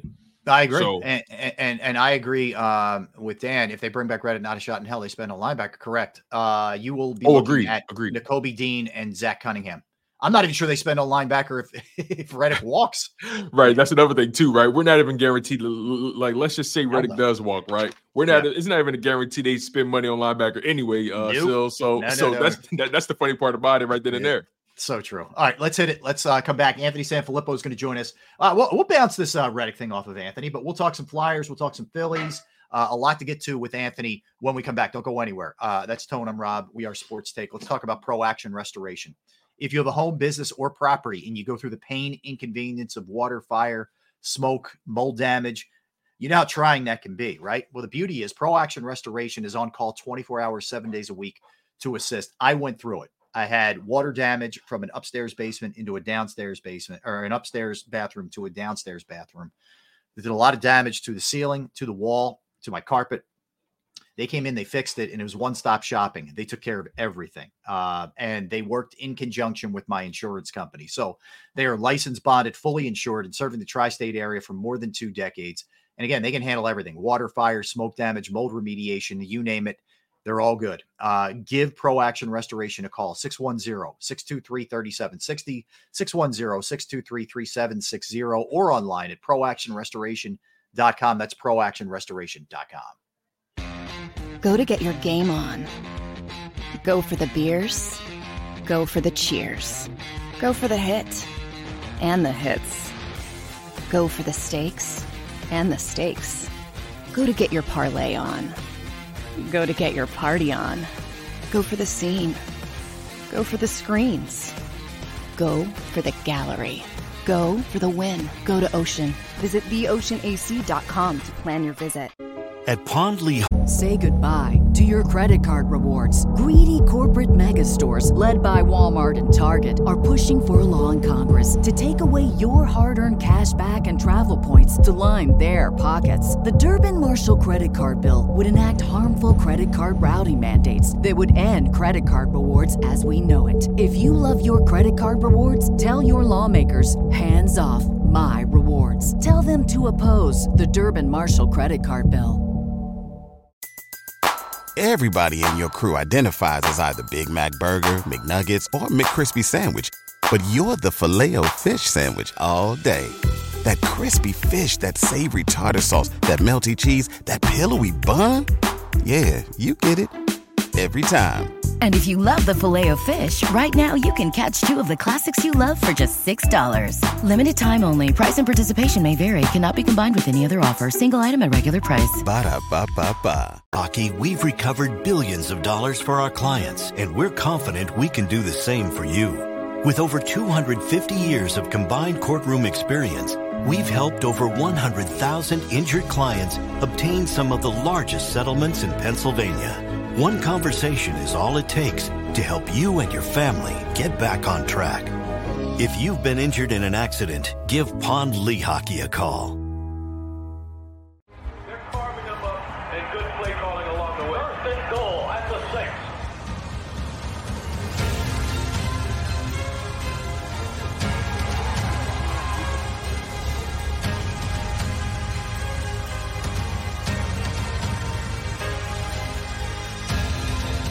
Field of life, First Trust Bank is there for you Champions on three. One, two, three. because Philadelphia dreams deserve a Philadelphia bank.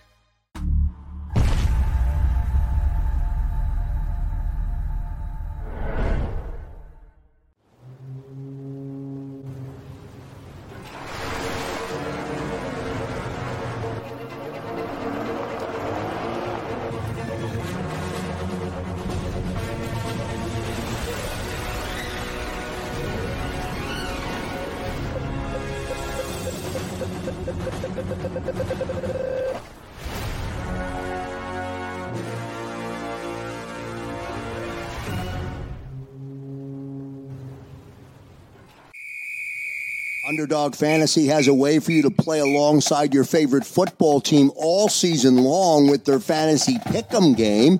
You pick between two to five players, select whether they'll go higher or lower on one of their stats, then do what you usually do on a Sunday watch the games. You can win up to 20 times your money in a single game by going five for five. It's a fantasy game, and the sports betting show wants you to get involved. Go to UnderdogFantasy.com. When you sign up, use the promo code WIN, and Underdog will double your first deposit up to $100. That's UnderdogFantasy.com. Use the promo code WIN. Do you stream on a Roku, Fire Stick, Google TV, or Apple TV? Now you can watch 6ABC 24 7 with the 6ABC Philadelphia streaming app. For the big story on Action News, Search 6ABC Philadelphia and start streaming today. E A G L E S. Eagles.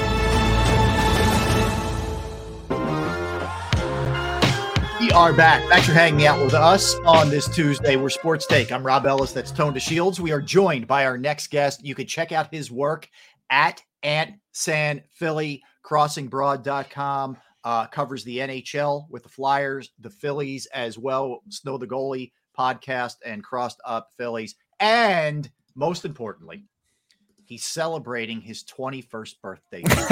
Congratulations on, on your. I know you're going to celebrate with a beer after our, your hit that you do here, uh, Ant. So congratulations on that, my man. Thank you very much, Robbie. Appreciate it. Appreciate it. Yeah, it's just another day. Just another day on the calendar anymore. Hi, man. I, as I said to you when we, we I, I was I asked you to come on. I said it's better than the alternative, my man. So this is uh, true. let's This Enjoy is it. very true. Yeah. Um, uh, before we get to to Flyers and Phils, I do because I know you follow all the sports. Um, uh, the, the the latest on Haason Reddick is he's basically saying, "Hey, I didn't ask for a trade. I'd like to be here. I do want an extension." Um, are, are we seeing just the gamesmanship between organizations and players here? Is that what this is? Just classic gamesmanship? Yeah, and uh, you know you got to question what the motivation was of the leaker who gave the original report to all the all the you know the national guys, Ian all the media who, yeah, those yeah, who, who ran it, right? I mean, what's the motivation to to kind of fudge the information? Because it turns out when you read it, I think the story that came out today was that um, it was offered to his side, knowing that he's got one year left. That the the Eagles offered to say, if you want, we can explore trade options. Right. So this is to say that you know, oh, Haason Reddick asked for a trade is, is kind of a little bit misleading. So Mhm. what's the what's the motivation there? Like, what are you trying to do? Whoever it is that's leaking that information, whether it's the the agent or whether it's Howie, whether it's whoever, I'm I'm not sure what what your what the benefit is um, for for either side. Um, so I don't know. I it, it kind of surprises me a little bit that it that it came to this.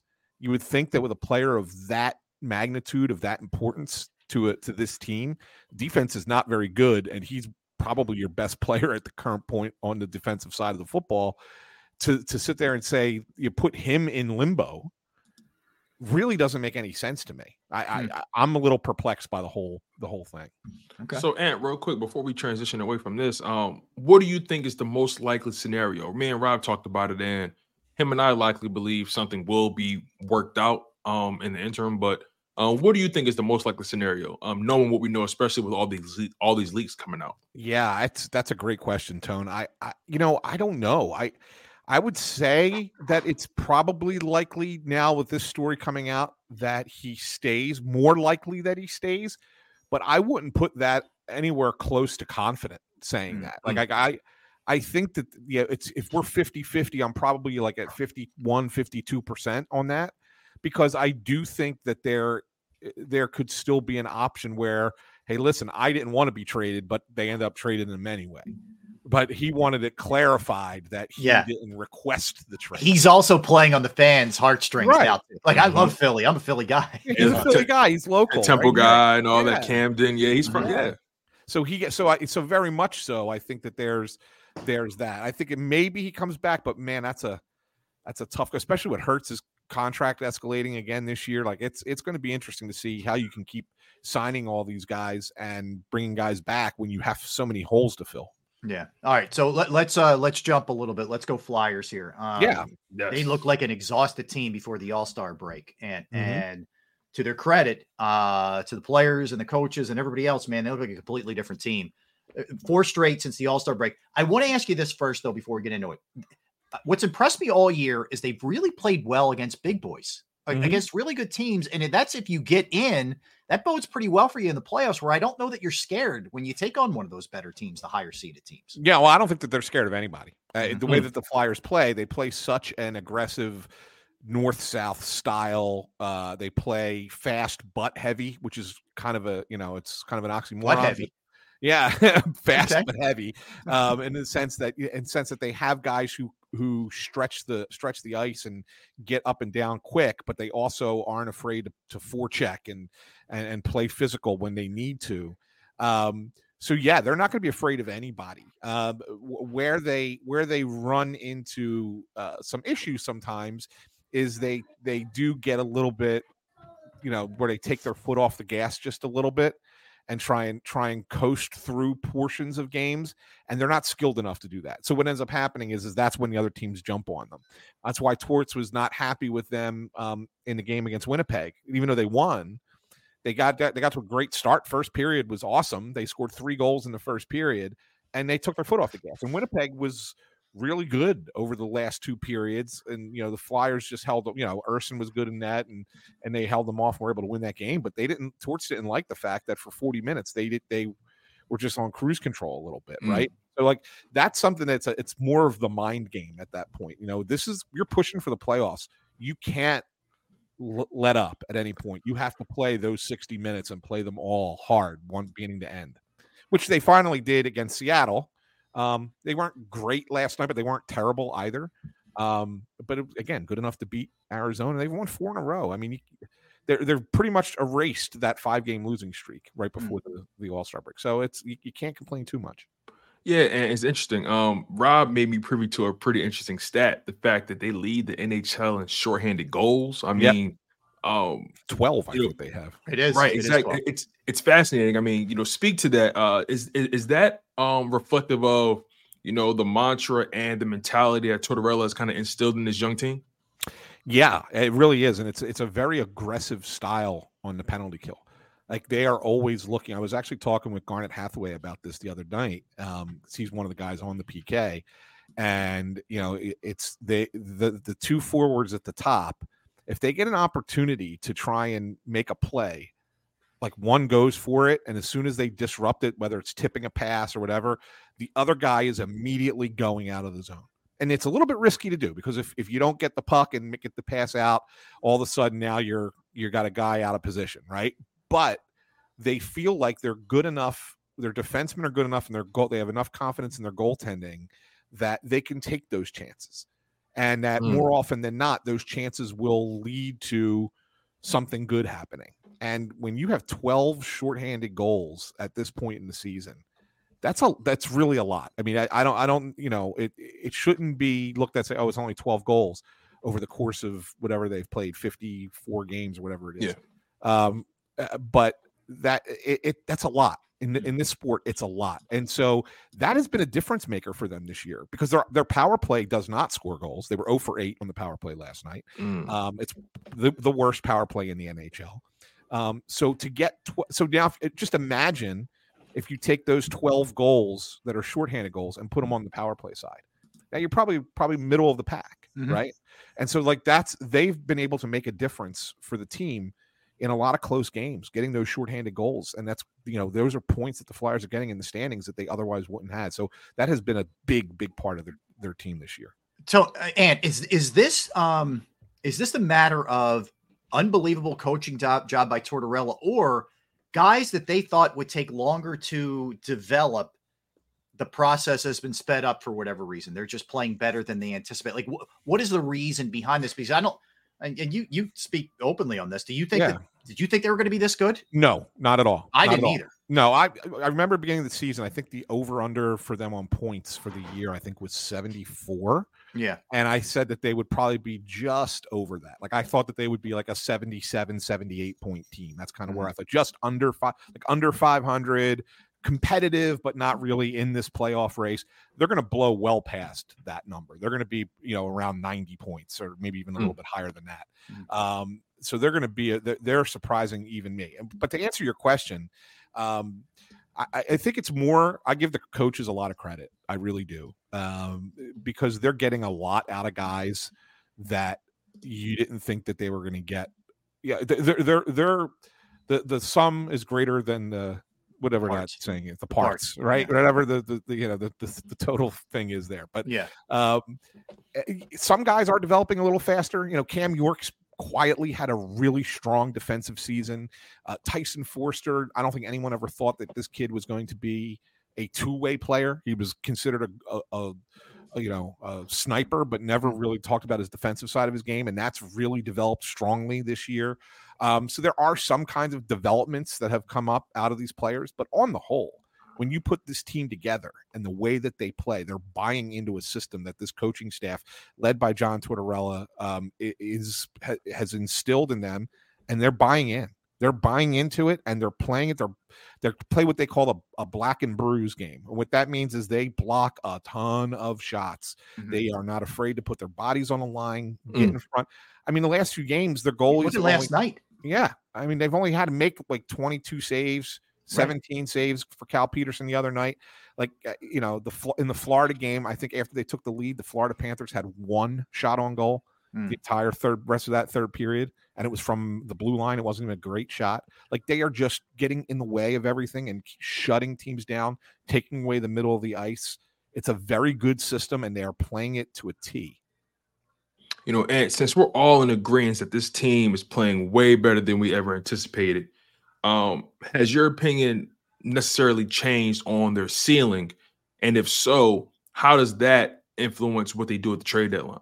That's a great question too. I mean, yeah, I mean, uh, when you say their ceiling for this season, th- I, they're not going to win the Stanley Cup, right? Right. And nor do I think that they're going to be there towards the end of the playoffs.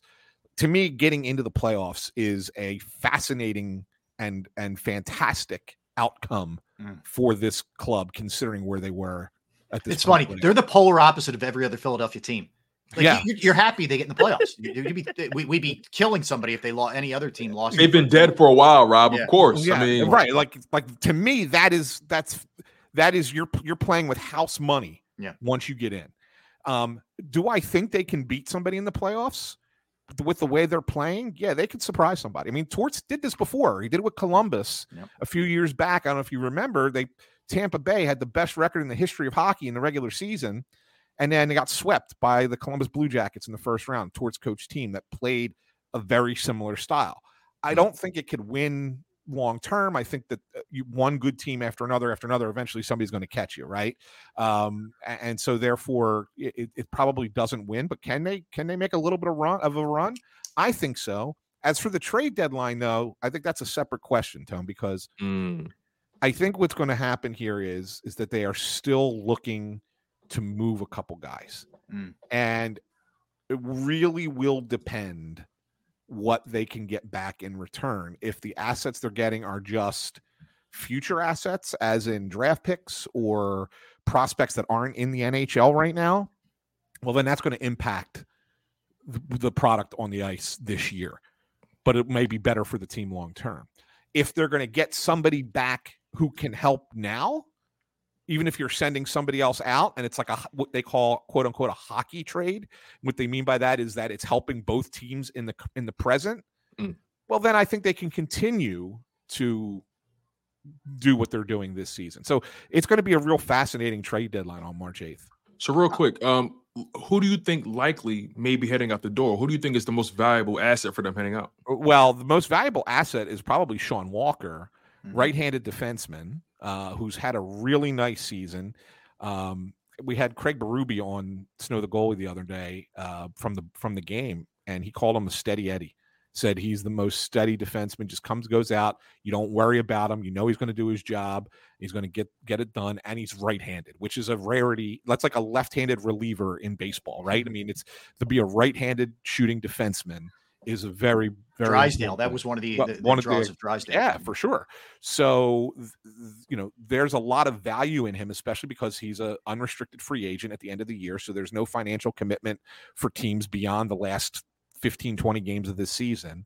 Um, and he's a veteran. So there's a lot to like about him. You could probably get a first round draft pick for Sean Walker, a Mm. late, a late first round draft pick. Pro- maybe a second, but with a condi- maybe being a condition on a first. But like that's the most valuable guy you have. But he's been really good. Do you look at it and say mm. maybe we keep him around if we can move another defenseman instead? So that's a that's the the juggling that that Danny's going to do. And the other name is Scott Laughton, who had a great game last night. Oh, right? what a what a move! Yeah. I mean, and he was getting high sticked on the he goal. got drilled in the face In the and fa- still had that sick wraparound. Man. right? So he had a great game last night, and but his name has been out there now too. You know, when they re-signed Ryan Poehling, who's been really good for them Yeah. since they've re-signed him, um, they people you kind of look at it and say, well, Poehling's the replacement for Laughton uh, in the next couple of years, and let's get something for Laughton. Um, and I think that there will be value for Laughton too because the best centers uh, that were available at the trade deadline, well, they already got traded. And there's Elias Lindholm went from Calgary to Vancouver, and then um, Monahan went from um, Montreal to Winnipeg. They already went, and so barring other guys really being put out there, Laughton is a guy that that championship contending teams would love to add to their third line.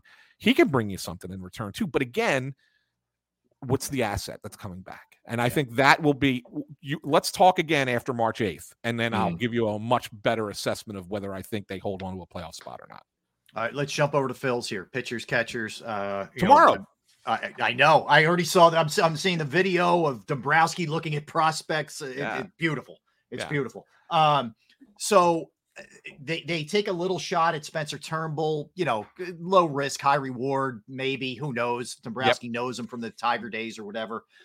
Do you feel like at least for right now, Ant, that they're kind of rolling with this? There's not going to be any anything of note addition wise to either the rotation or as a position player. I think that they would make a change, make an addition in the rotation if the market came back to them. Mm. But they don't want to make a long-term commitment to to like I Like that's the that's the thing. I think Jordan Montgomery is a guy that they would certainly be interested in and and slotting him into the rotation. Um, probably ahead of Taijuan Walker, right? Um, and w- so he probably becomes your three, and you know then you have Suarez and and and four, and maybe Sanchez is five. And I think that that makes you an improvement to your rotation. But they don't want to make a the money that I think Montgomery's still looking for. That's why he's not signed yet, right? And so they're they're kind of laying in the weeds there. If if Montgomery's price came down to where they would want him, then I think that they could do something like that. I also think they could still get one of these fourth outfielders, like an Adam Duvall type, right? Who's still out there and and makes a lot of sense, right-handed, kind of you know can play against the lefties, that kind of thing. Got some pop uh, and be a better bench bat than what they have on the bench. Like, but again, those guys are looking for guarantees on playing time, and until you get that, they're probably going to look elsewhere. Mhm. And so th- then, it- you know, as time moves on here, I think if these guys aren't signed by the end of the month, and we suddenly hit March, and it's like, uh oh, we're a- Yeah, we're, we're, a up against out. it now. Yeah. Yeah, and then these guys might change their mind and change their tune, and then the Phillies could pounce. But otherwise, I do think you're right. I think what, what you see is what you got for this team for going into this going into spring training. Yeah, and um, last week, uh, Dave Dombrowski made his made an appearance on uh, WIP, and he was talking about how you know just because um, uh, you know we're quiet doesn't mean we're not active, right? Mhm. And I'm curious, you know, Dombrowski, he's made a lot of moves for this Phillies team over the past few years. Um, speak on the level of optimism he provides his organization because of the swings he's not afraid to take, and because how how, all in he is on this Phillies roster. Well, I'll tell you this. I mean, I just look at the track record, right? The guy's won everywhere he's been. Mm. I mean, really look at what he look what he's done. I mean, he won he won uh, in Florida. Um, he won in Detroit. Didn't win didn't win a championship. Got to the World Series with Detroit twice, and he won in Boston. Uh, the, so the guy is a winner, and he's you know gotten the Phillies to the World Series since he's been here. So he knows what he's doing, and he knows how to put teams together. And he's not he. It's the combination of of his ability to go out and, and get the players that a team needs and the fact that John Middleton and the ownership group is not afraid to spend money to do it. And so I think it's a that's one of those things where you have the the perfect storm for a team to, to be in contention year in and year out while you have the star players that you have in their prime. And so, I you know, if Dombrowski wants to go into the season with what he has, and yeah, there might still be some couple of holes. The bench might have a spot. You might have a hole in the bullpen. We'll see what happens in center field. They believe in Rojas, but we, you know, we'll have to see how he hits for a little bit. If you have any of those holes that need to be filled in July, that's when he'll fill them. And mm. he's patient enough to figure that out and, and not overspend now. And the one thing I always say in, in defense of, of this approach, how many teams that win the offseason go on to win the World Series?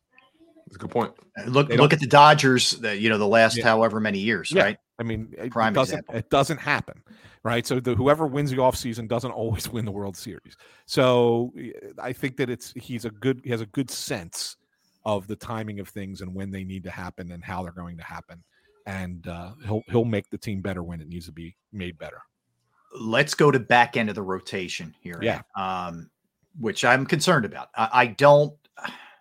I feel good about the first three. I, I, I'm not 100% sold what we got from Christopher Sanchez carries. Maybe it does. Mhm. I don't like Taijuan Walker, frankly, Mhm. And I'm sure they tried to move him, but his contract is is is a tough one. Um, where's your faith level in that group, and how quickly do you think something could happen there? Well, that's why I think that they're still in on the Montgomery conversation because I think that they're not. I don't think they're in, incredibly confident with the four or five spots. Yeah. Do, do they believe that they can get by with it? Like you know, hey, we think Sanchez that that change up plays at this level, and and he can be a guy that can get you through five innings, six innings, and and keep you in games. Fine, yeah, but we'll we'll see if he can do it again. The Walker thing is he's just an, an innings eater. And they don't like the fact that he gets lit up in the first inning uh, and then figures it out after that. Yeah, I mean, everybody wants to make the. He gives you six innings. Were you're down five nothing in the second? Great. It's, it's so weird that like he's so bad in the first inning and then he's really good after that. Like I don't understand. You know, maybe it's his his pregame routine. I don't know, but um, yeah, I they would certainly want to upgrade that, and I think that that's why they're still kind of in the market there. But I do think that they look at it and say, we eh, we have enough depth there that we can maybe out hit some of the deficiencies that they have. Right. And then again, when we get to July, if we need, if we feel like we need to replace somebody at the four in that four spot, we go do it then.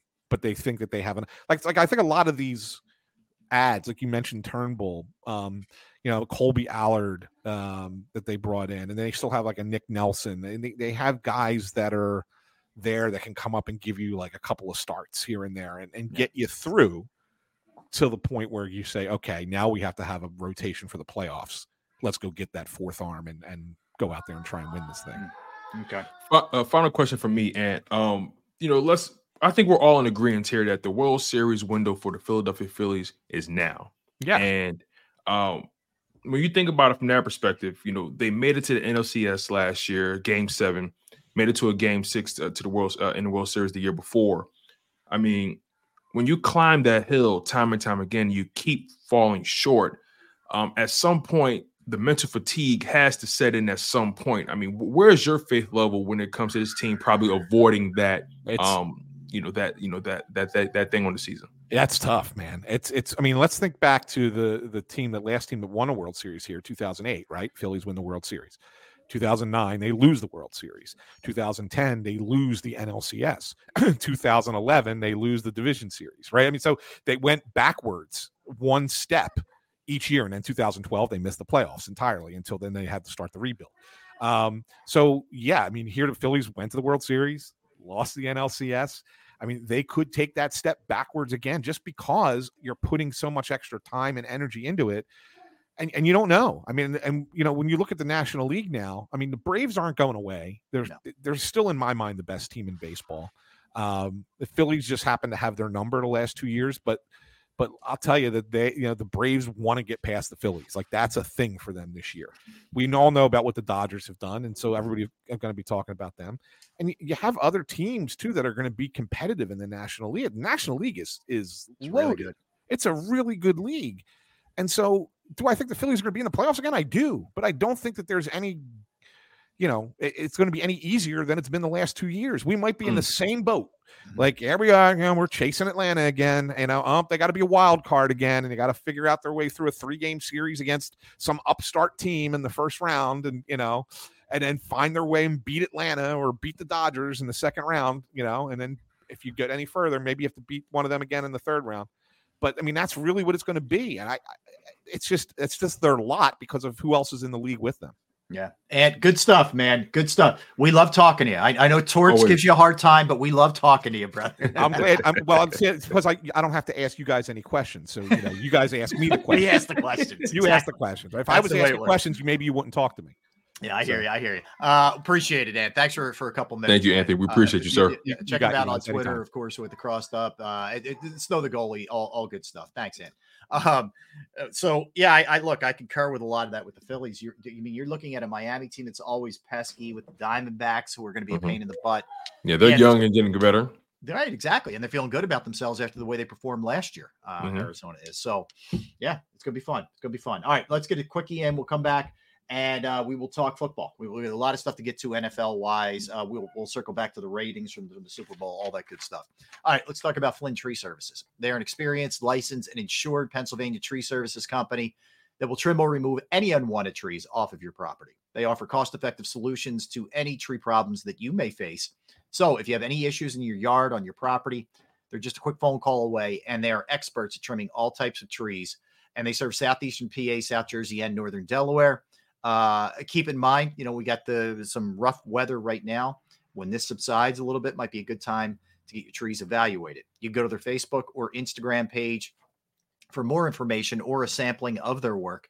Give Flynn Tree Services a call at 610 850 2848 610 850 2848 or online at flynntreeservices.com. That's flynntreeservices.com.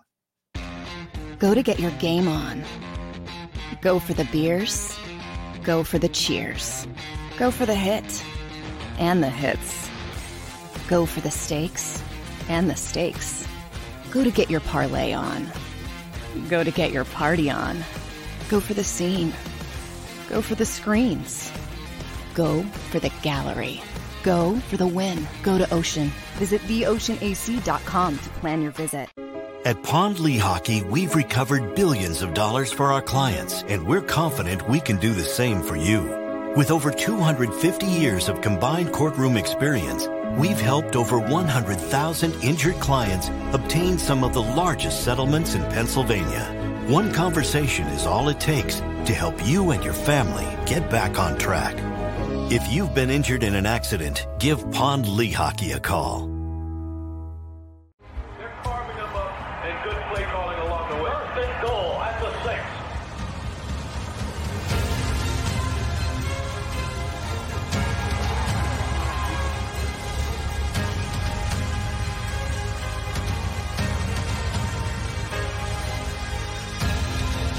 Field of life, First Trust Bank is there for you Champions on three. One, two, three. because Philadelphia dreams deserve a Philadelphia bank.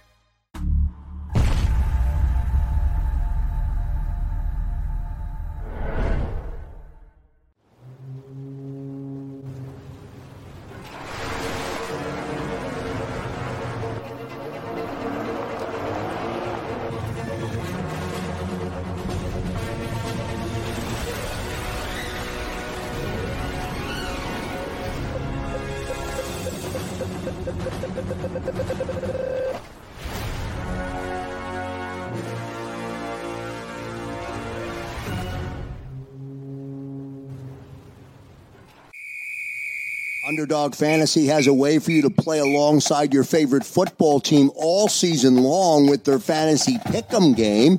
You pick between two to five players, select whether they'll go higher or lower on one of their stats, then do what you usually do on a Sunday watch the games.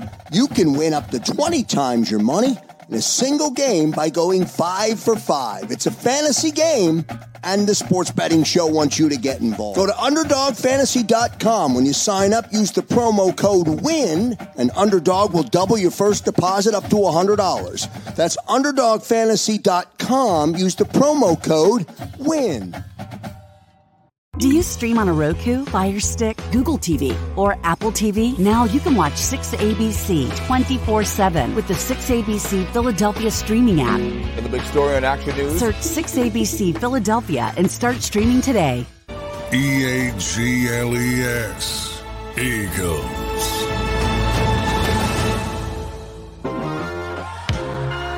There we go. We are back. About an hour Sir. of the program. Tone and Rob hanging out. All right, Tone. So I thought this was interesting. Um, the COO of the Rams is Kevin Demoff. Um, and he, he's been with the Rams since they were in their um, St. Louis days. Steve Hmm. Spagnuolo used to be the coach of the Rams. In fact, he was the Rams coach from 2009 to 2011, and it was a bad stretch. I mean, they had no talent. They were, it was just a, a total disaster. Yeah. They went 10 and 30. It was a lose lose for everybody. Yeah, but just yeah, bad all around. Now, um, if you noticed a couple days ago, I was yesterday, I think, Tyreek Hill on social media asked, why doesn't Steve Spagnuolo get any head coaching interviews? Um, I talked to Rob Motti last night. Rob Motti said Steve Spagnuolo absolutely would would welcome being a head coach. So he's not in Jim Johnson mode where he's out. Oh, okay. Okay. See, that's what I was. I was about to counter with that. I was about to Yeah. say maybe he just doesn't want it.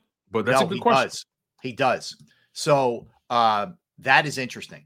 So Kevin Demoff, who is the Rams COO in Los Angeles now, usually don't see other organizations doing this, but he put a tweet out and he said it's well past time to see Spags get another head coaching opportunity. The team and organization he inherited in St. Louis was a mess. Nobody could have had success. Yet he changed the culture slash staff and players believed an amazing human being deserving of a real shot that we couldn't give him.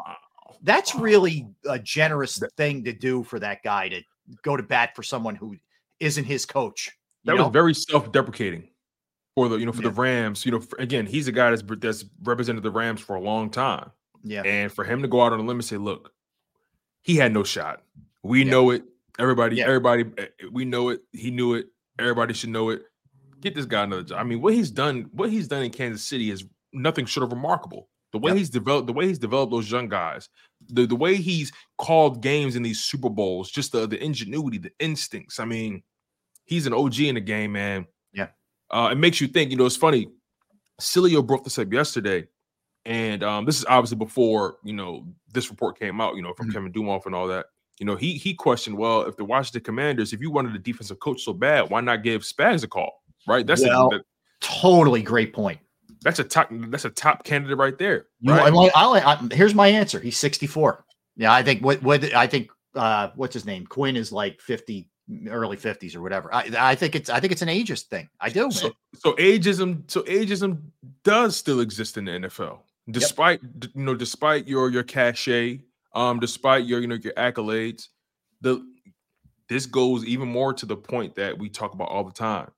These organizations will much rather give a pencil pusher the head coaching job, somebody that they can control and manipulate than someone control, than, than control. someone who has legitimate cachet, legitimate a legitimate resume. These organizations are trying to transition away from guys like Bill Belichick. They're trying to transition away from guys like um, Pete Carroll, guys like that. I'm actually surprised that Jim Harbaugh, you know, got the job with the Chargers because of how imposing he can be. But That's again, you true. come up, you come off of a national championship, and And the smart- Chargers are desperate too. and the and the Chargers are desperate. So they're they're looking at it like this. We we we we we've tried that route already. Now we need to, now we need to bring someone in who can legitimately bring credibility to our organization. So I can understand their angle, right? But again, it goes back to the point where these organizations are held are more concerned about controlling the narrative and controlling the separation of powers than um, actually putting the right people um, in position to actually um, do things for their organization. I mean, it's the Eagles. The Eagles fall right in line with that. I mean, the Yes. Eagles have never hired a person with head coaching experience to be their head coach. You know that they, they fall right into that category. So you know it's so funny. We can easily get wrapped up in the Eagles side of things, but this is a league wide problem, not just the Eagles problem. And um, case in point, Steve Spagnuolo. Agreed. And that was that was the thing. I thought he was of the mindset that he just didn't want to deal with it anymore. Same because he's never said anything. You never heard anything from him. Yeah, You know he's what I not mean? a guy who's going to campaign for himself. He's he's you know, but anyway, the guy's got four rings as a as a uh, coordinator. He's got three with the Chiefs and one with the Giants. He knocked off that that first Giant that first Patriots team. Mm-hmm. So you know, anyway, so that that one. Think I about thought- think about it from this perspective too, Rob. Yeah. You see, you told me this. Four of the five teams, four of the top four of the top five offenses in the NFL, they knocked them off in one playoff run alone. correct. Average. You mean you you mean you, you, you mean to tell me that guy that guy doesn't deserve a head coaching opportunity or interview? Tell me who was a be- who's a better defensive coordinator? Is it Dan Quinn? I'm rolling with Steve Spag. Spagnuolo. I'm rolling with Spag.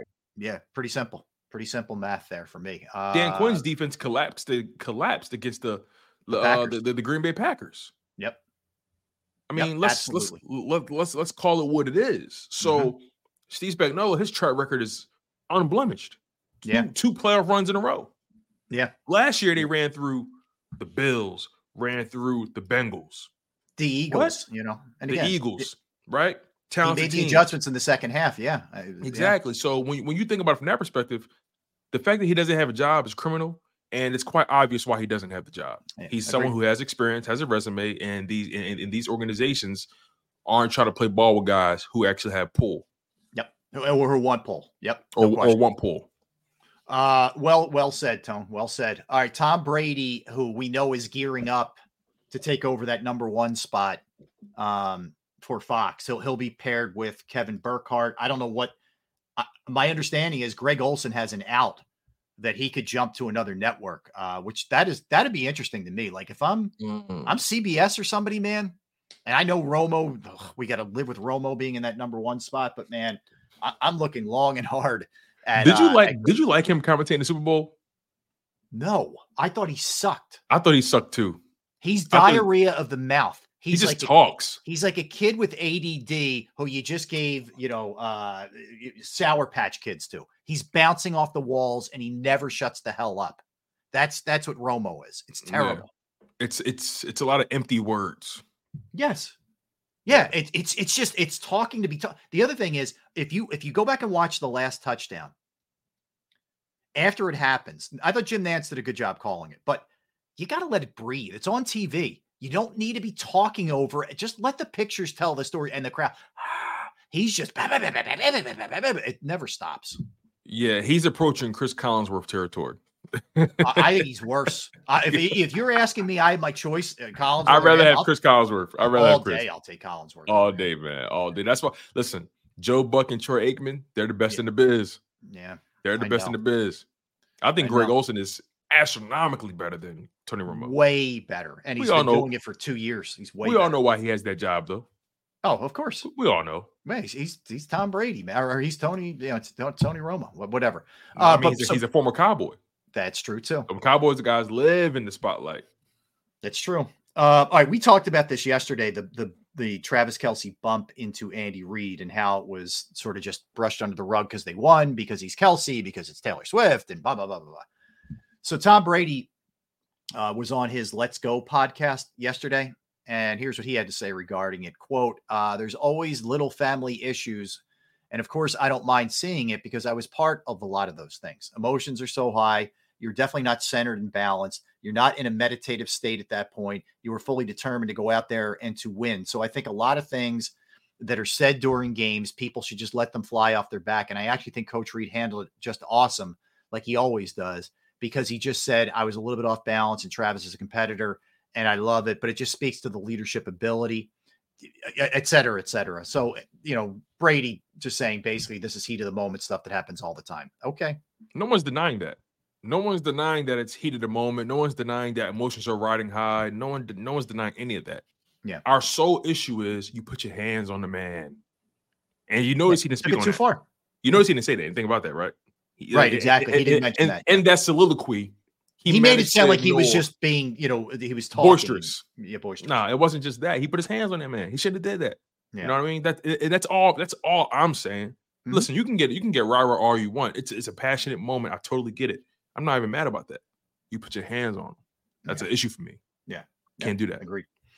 Did you know this? So Pat Riley, who's you know the architect of the Heat back in the day, was a great coach for the Lakers. Mm-hmm. Knicks. He all that, yeah. trademarked, yeah. he trademarked three-peat. So he owns that word. For real? Oh yeah, a hundred percent trademarked three-peat back in the day when he was with the Lakers in the late '80s. He did when they were closing in on their third straight championship. He secured the trademark for it. So he has cashed in on this thing big. Uh, the Bulls won three championships in a row twice, and he got paid off of that. Okay. And Riley says he every penny he makes, and he does well off of it, he donates to charity. But if the Chiefs pull it off, uh, one of Riley's again uh, preferred charities would benefit from it.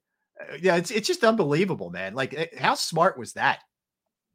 I, I never even knew that. You, you you just you just blew my mind with that one. I thought that was something that was already in the dictionary or something. Like No, you know what I it's- mean? it's But brilliant. It's brilliant by him. Brilliant. yeah, that's Uh, that- listen. Pat Riley is the Don man. He's the He Don is. Dada. You know, what I mean, he moves. He he he moves around like uh like Tony Montana, man. He just smooth criminal. He and Zo sitting there watching, taking the games in, watching the games together. Um, all right. So this this uh, we talked. I, I'm going to give you these dates because I'm going to tie it into something here. Okay. February 20th, franchise and transition tags can be applied to players. Doesn't happen much anymore, but you can still do that. Okay. February 27th through the 4th is the NFL Combine. Feb- March 11th through the 13th, you can start negotiating with unrestricted free agents. March 14th, you can sign free agents. April 25th through the 27th is the draft. Okay, so let's go back to the 20th, which is eight, seven days from now. Uh, franchise and transition tags can can start to be applied. The reports out of Cincinnati are that the, they expect the Bengals to use a franchise tag on Tee Higgins, Really? who who could become a free agent at the end, the you know in March, starting in March with the new league year. Um, so there, this is according. This kid's coming from the Athletic. The team has the cap space to carry his salary in 2024, and that Joe Burrow's cap number remains w- relatively. Well, I didn't realize this. Burrow's cap number in 24 jumps from 24 to 25 jumps up 20 million. So he's he's kind of reasonable this year. So since he can Yeah. be players here, um, but it looks like they're going to try to tag him which would get him around 20, somewhere in that neighborhood. It would, that's what it would get uh, Tee Higgins, about 20. I like T. Okay, I Higgins. mean, no, no, no. I like Tee Higgins too. Um, you know, I'm just I'm just curious how sustainable. Like, do they plan on? I think it's a one year thing. Okay, so the, they they must be looking at it like this: we gotta cash in in 2024. We gotta we, we got we gotta make a big splash. 2024 has to work because after that we're not gonna be able to pay, we're not gonna be able to pay him because we gotta pay Ja'Marr Chase very soon. And Burrow's money Um, goes up. Yep. Right, then Burrow's money goes up. It gets more complicated. It's gonna be um, it's gonna be interesting to see how it plays out.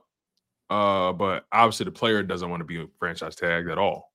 No, no. I, I'd like to be insulted that way, though. Hey, we're giving you 20 million for a year. Please, anybody, put a tag on me. Uh, I beg of you. No. Uh, so the Chiefs have their parade tomorrow, Tone. Uh, so they will do it. They will celebrate 11 a.m. in Kansas City. That's a nice little Valentine's Day uh, present for With the love. fans. Yep. Yeah, they get that done.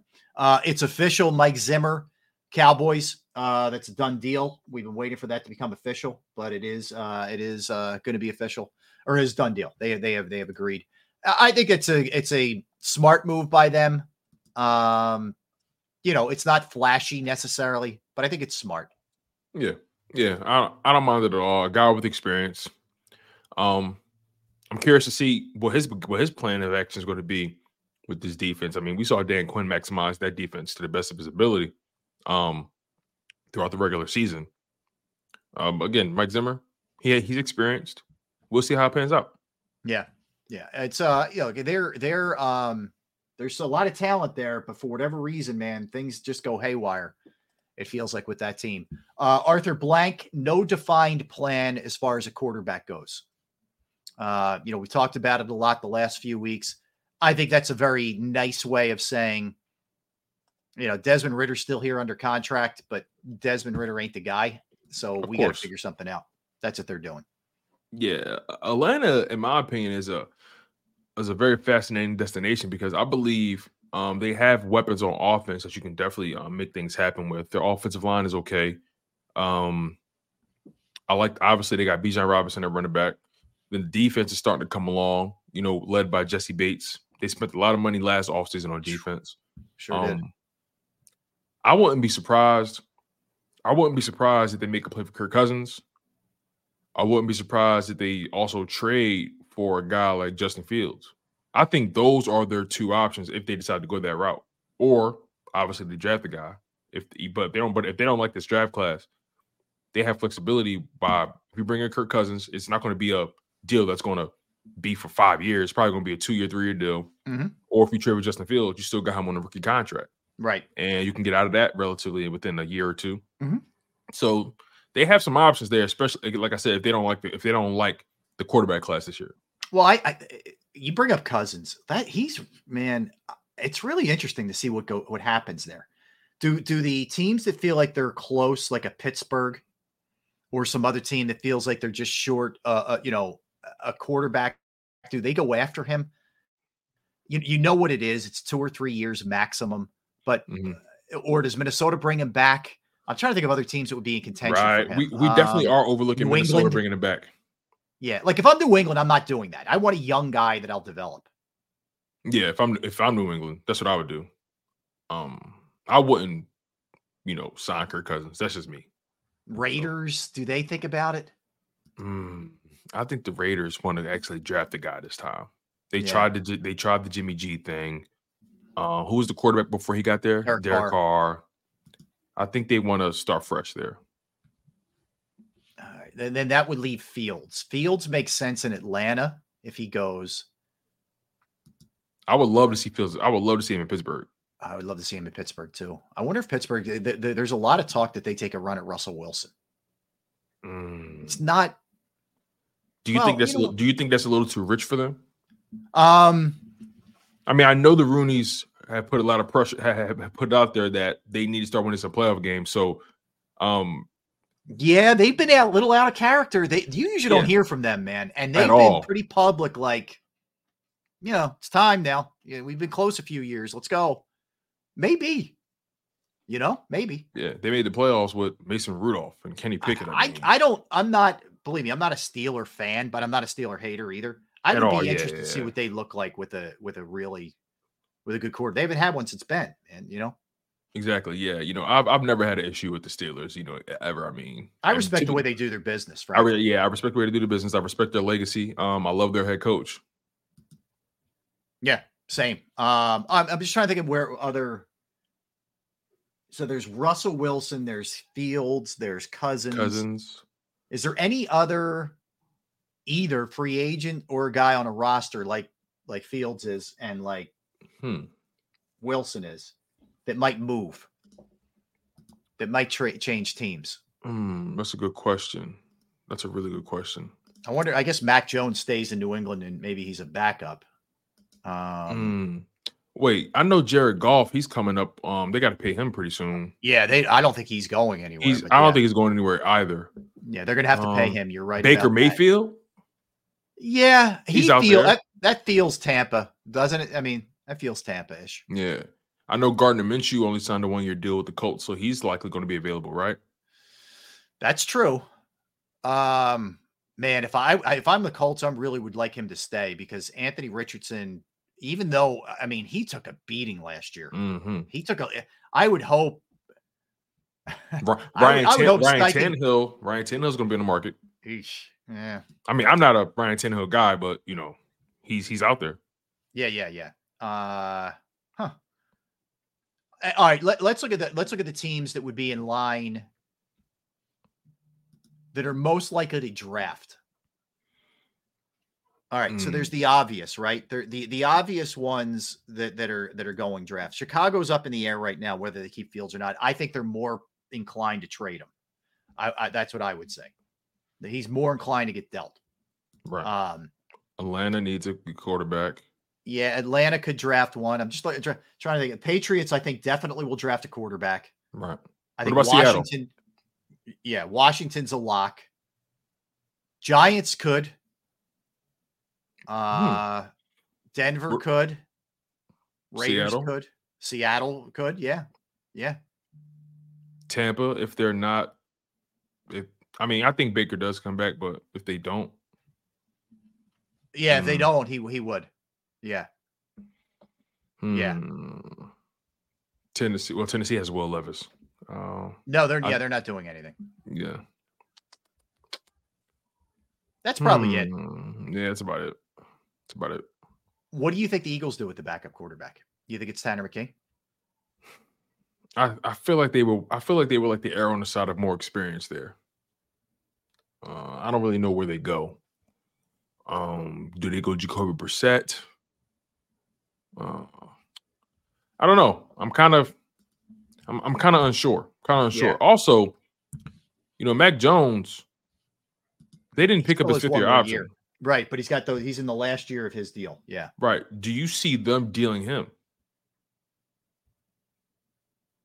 Uh, is there a market for him? I, I mean, he was a first round pick, but I don't. I don't know that there's any kind of market. That's true.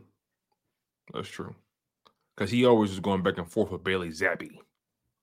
So Yeah, I I think he may be um the guy there who starts until whatever rookie you you draft you deem ready to go. Hmm.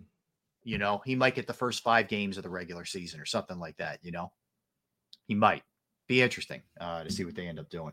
Uh all right, a couple other things. So, uh we mentioned Tom Brady. So he's preparing himself to take over the number one spot. He's consulted with Tony Romo.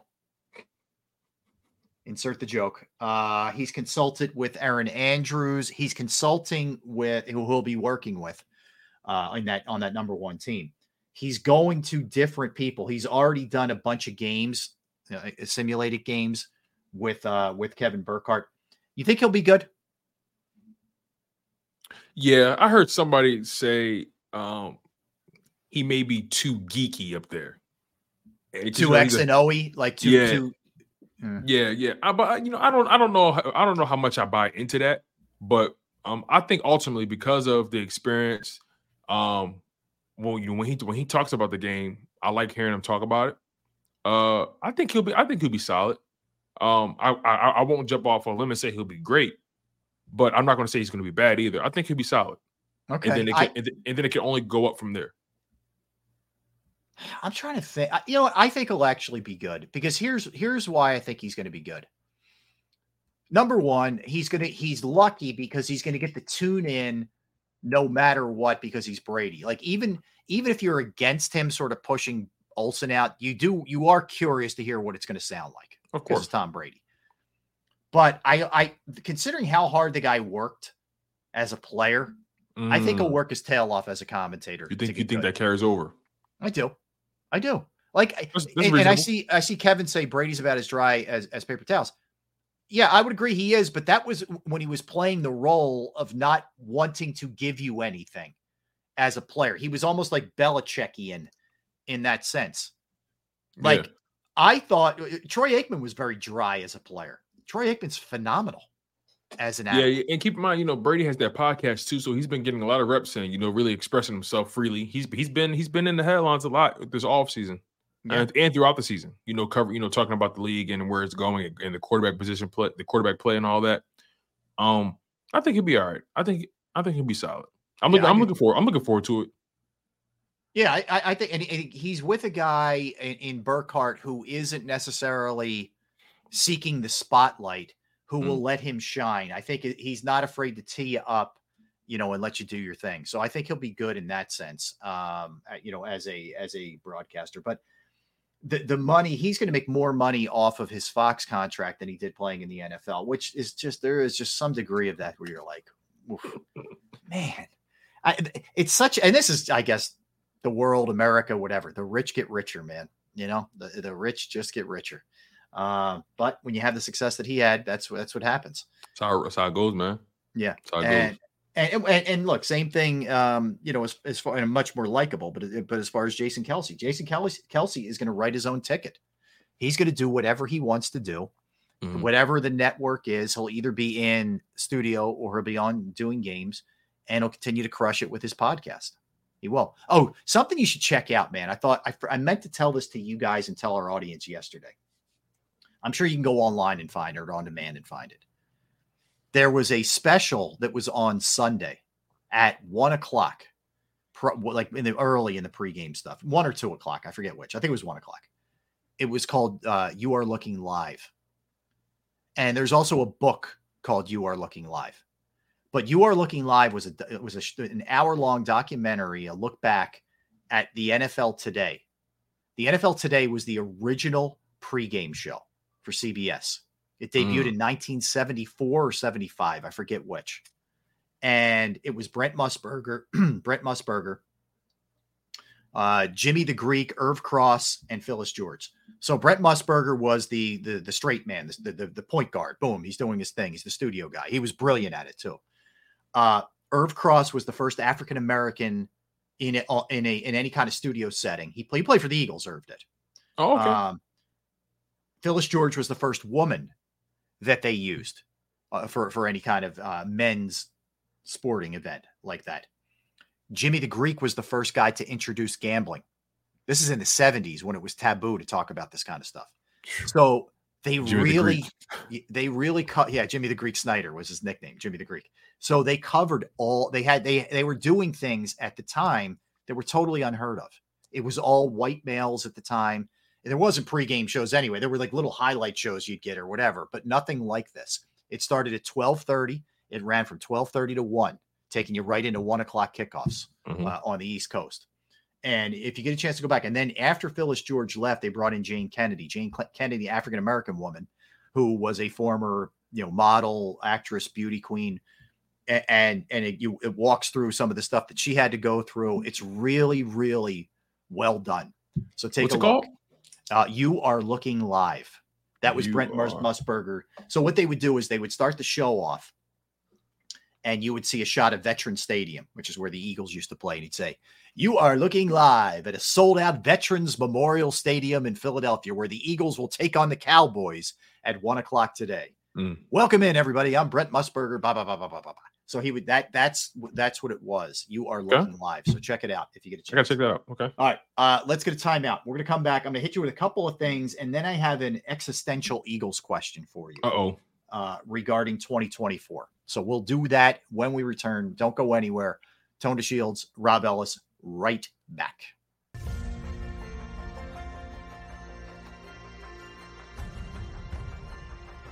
I remember getting my heart broken when they lost the Super Bowl in 2004. We're big Eagles fans. We moved to South Philly because of the Eagles. When they won, we went straight to Broad Street, and uh, everybody was going nuts over there, and it was just a, a memory that you'll never forget.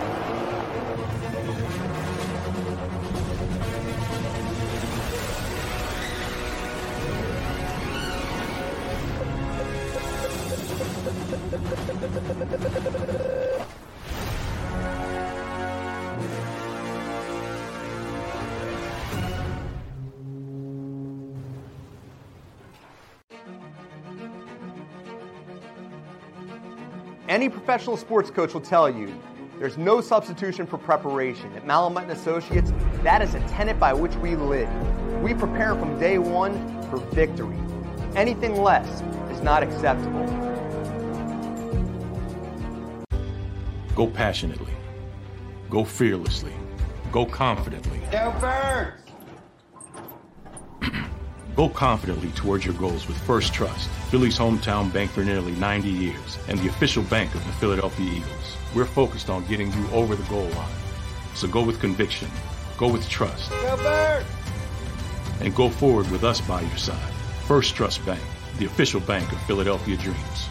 Oh, and go Birds. Underdog Fantasy has a way for you to play alongside your favorite football team all season long with their fantasy pick'em game. You pick between two to five players, select whether they'll go higher or lower on one of their stats, then do what you usually do on a Sunday watch the games. You can win up to 20 times your money in a single game by going five for five. It's a fantasy game, and the sports betting show wants you to get involved. Go to UnderdogFantasy.com. When you sign up, use the promo code WIN, and Underdog will double your first deposit up to $100. That's UnderdogFantasy.com. Use the promo code WIN.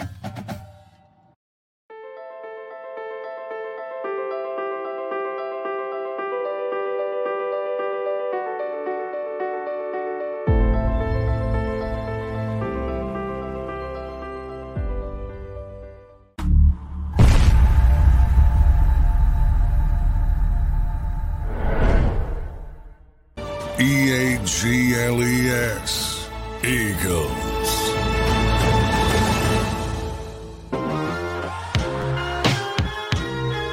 We are back. Final segment of the show. Appreciate you hanging with us each and every day from 11A to 2P Eastern Time. All right, Tone. So, a couple things. Uh, Taylor Swift was on camera for 54 seconds of the four hour Super Bowl. I, don't know how 54 we whole seconds. Ari, how did we all get all get through it? I, that's what I'm trying to figure out. How did we all survive those 54 Dog. seconds? she's ruining the game. It took away all the game. The whole game stunk. Nobody watched because of that. Oh, maybe they did watch. This is the last thing mark. us men have left. It's the last thing. We can't let them infiltrate the last thing that we have. Yes, Oh, 54 people are seconds. Yes, unbelievable. So somehow, some way, 123.4 million viewers got through it. I don't know how, but, but somehow they did. just that that minuscule amount of people they got through it. Anyway, Oh yeah, you're, you're you're funnier than what you think. That that, that was funny. um, how about this? This was an unbelievable triple double last night. Victor Wembanyama, 27, 14, and 10. The 10 was not assists, the 10 was blocks. 27, 14, 10, and five assists, by the way. Cold. He's just- he is amazing. He is like Stretch Armstrong, man. He is like this just walking tree. He doesn't even have to jump to block shots. He just, Yeah. I mean, it's incredible what this guy can do. The reach. You ever seen the Lord of the Rings? Yeah. He's like he's like that that like that that uh that species of trees that just walk around. Yes. You know what I mean? He's like that. Um, but yeah, he's a I watched like four different guys try to pump fake him, try to go under him, and it's like he's just like, whoo, whoo. He had one play. I think he blocked three on on on one sequence. It, it was amazing. That's insane, man. I mean, look, the dude is a is definitely a talent. Um, my only concern comes in, you know, with the long, you know, the you know the longevity of the career. Obviously, you know, with the you know when you're that tall, your knees don't typically last you uh 20 years like a LeBron Yeah. James. So, um, I think with a guy like that, you're probably going to get at least maybe 10 at least 10 years with him, you know, being at an you know all-star level. Right. And then uh, at that point, you're probably going to have to start to really think about, you know, where you go from there. But look, you maximize those 10 years. That's why, you know, he's he's he's he's a stellar talent, but it needs to start translating into wins. You know, Yeah, I mean, look, that's where I'm that's at. going to take a minute because they're of course, of course, of course, of course. Yeah. Yeah. Uh, but Yeah. he's uh he makes the Spurs worth watching. Yes, Put I that way. agree. There's I no agree. Chance I would even put a, put that on for a second with the Spurs unless they're playing the Sixers. But No with him, I'll. I'll watch. You know, there are certain guys like I'll I'll I'll, I'll watch this game if this guy's playing. He's he is in that category for me Yeah. in any sport, you know, really. But he is definitely one of them for For sure. sure. All right, all right. Eagles question for you: What concerns you more about 2024? Coaching or personnel? Oh man. You know, when you brought that up in the pre-show meeting, I said to myself, damn, Rob, it's kind of tough. You know, you can kind of make a case for both, but Yeah. I'm more concerned about the coaching side of things. Okay. Because this is something we haven't seen before in terms of, you know, with the Philadelphia Eagles. Um Nick Sirianni, what impact does he really have on the game plan? When he's you know when, when he comes to the podium each and every Sunday or in press conferences, how much stock can we put into what he's saying? And then what impact will Kellen Moore have on Jalen Hurts and the rest of his offense? Um, Vic Fangio, how much can he hide the deficiencies of the defense? Um, and again, we're basing that off of whatever roster they do, whatever, whatever roster they put out there in week one. Um, they're they're going to have limitations still. They're not gonna, You're not going to be able to cover everything. But can can Vic Fangio find a way to maximize whatever that roster is? It's so many questions about the coaching staff. You know, I I think that's the side I fall on. Again, you can make a case for both, but I think I'm more on the coaching side. What about you? Uh, I'm a hundred percent, a hundred percent firmly on the coaching side of this thing, for for three reasons. First of all, I'll get to Sirianni last, but he's first. I I I, I like the hiring of both coordinators. Don't get me wrong, Mhm. but I don't. I think Vic Fangio's got a really tough job in front of him. Absolutely. uh, because there's just going to be so many moving parts and new new players on that side of the ball, which leads me to believe I you know I don't know what the defense is going to look like, even if it isn't necessarily Fangio's fault. Um, you know the offensive side with Kellen Moore is an interesting one. Was last year just a total one off because the Chargers became a mess and Herbert got hurt, and they Chargers will be always be Chargers. Like, is, is, that not representative of who he is, or is he trending in the wrong direction? Uh, he is a guy who will get away from the run game, which we always you know talk about can be an issue. He hasn't really coached Hurts kind of players. He's had more pocket guys with Dak and Herbert. Mhm. Questions there, but the, the the big one to me is Nick. What nobody can explain. No one has given an, a decent explanation. Players have given you a little insights on things, but nobody has explained the collapse, losing seven of eight. Yeah, no, yeah, no one has really given you anything tangible to really say, okay, all right. You know, they, it, it's it's just been a lot of window dressing, a lot of um, hey, but you know, he did this in the past, you know, so he it's just been a lot of a lot of politicking.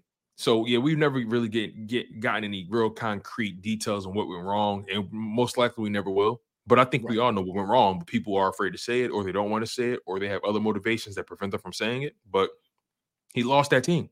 Yeah, it's just, it's as simple as that. He lost that team, and I and I don't get why people are so afraid to say it. Well, that's the thing. Eh, eh, you know, not only how did it start, how did it not get stopped at any point, and how were you as as such a leader of men, which we believe that you were, and a tone setter and a and a culture setter, not able to get these guys back on on track, and how also did your team in a playoff game not give maximum effort. Not everybody. We know there were some guys that did, but for them, there were a lot of guys who didn't. How did that happen? And that to me is what I can't get past. I can buy the CEO thing, get him away from call uh, setting, you know, scheming up the offense. Let the guy who's doing it do it. Let Kellen Moore do it. Great. You want to be a CEO. You want to you want to have your hands on different things. Great, fine. But what I saw last year scares the heck out of me with him as a as a coach going forward to the point where I don't know that he knows why it happened. Mm. You know, do you, like do you honestly think Nick knows how this thing got so out of control? Uh that's a good question. Do I think Nick knows? That's a very good question. No, because if he did, he, he would no, he doesn't. You wanna know why? Because if he did know, he would know how to provide a solution. Yeah. And he doesn't know what went wrong. He doesn't. Why do you think they surrounded him with all these people who have more experience than him? Right? Yeah. Um, Kellen Moore has Kellen Moore has more play calling experience than him, and he's younger, believe it or not. Um, mm-hmm. Vic Fangio obviously been in the league for a long time. Uh, Doug Nussmeier, so much experience, um, uh, coaching quarterback, so on and so forth. Um, that's why I look at Nick Sirianni and I say to myself, how how can I look at you and and and, and look at how can I look at you with any validity? How can I look at you and say, okay, what you say goes? That's not the case at all. You're at this point, you're being at, at my humble opinion, you're clearly being babysat. Yep. This is this is what that is. You know, feelings may get hurt when you when you say something like that. You know, you may ruffle feathers. It may prevent you from going to certain rooms, but the reality is, we saw it. Your moves indicate a lack of trust in this man. Your moves indicate you have more trust in your process than you do the person. Otherwise, they wouldn't have fired those head coaches like that. They would have they, they would have chalked it up to, hey, you know, growing pains, new coordinators, new new new situation. But right. no, because you have money tied up in Jalen Hurts, and you look at it as the clock the clock has started ticking, you're not giving any leeway. Remind you, that that first year with Steichen and and Gannon, they didn't have any experience. Right. Right. I think Gan- I think uh, Steichen had one year of OC experience. Again, had no DC experience, True. and you know, um, they got they were able to get two years out of it. Right. Yes. Uh, Sean Desai and Brian uh, Brian Johnson. Brian Johnson had no OC experience. Sean Desai had one year of DC experience. Yet they off them instantly, and they had a better record than Steichen and Gannon in the first year. Mm-hmm. So they the, the, Eagles are looking at it from a time perspective, and they don't have time to waste playing around with you know with Nick Sirianni's deficiencies. But my thing is, if you already felt like he couldn't find the issues, hence why you brought all these people around him, why even keep him in the building at this point?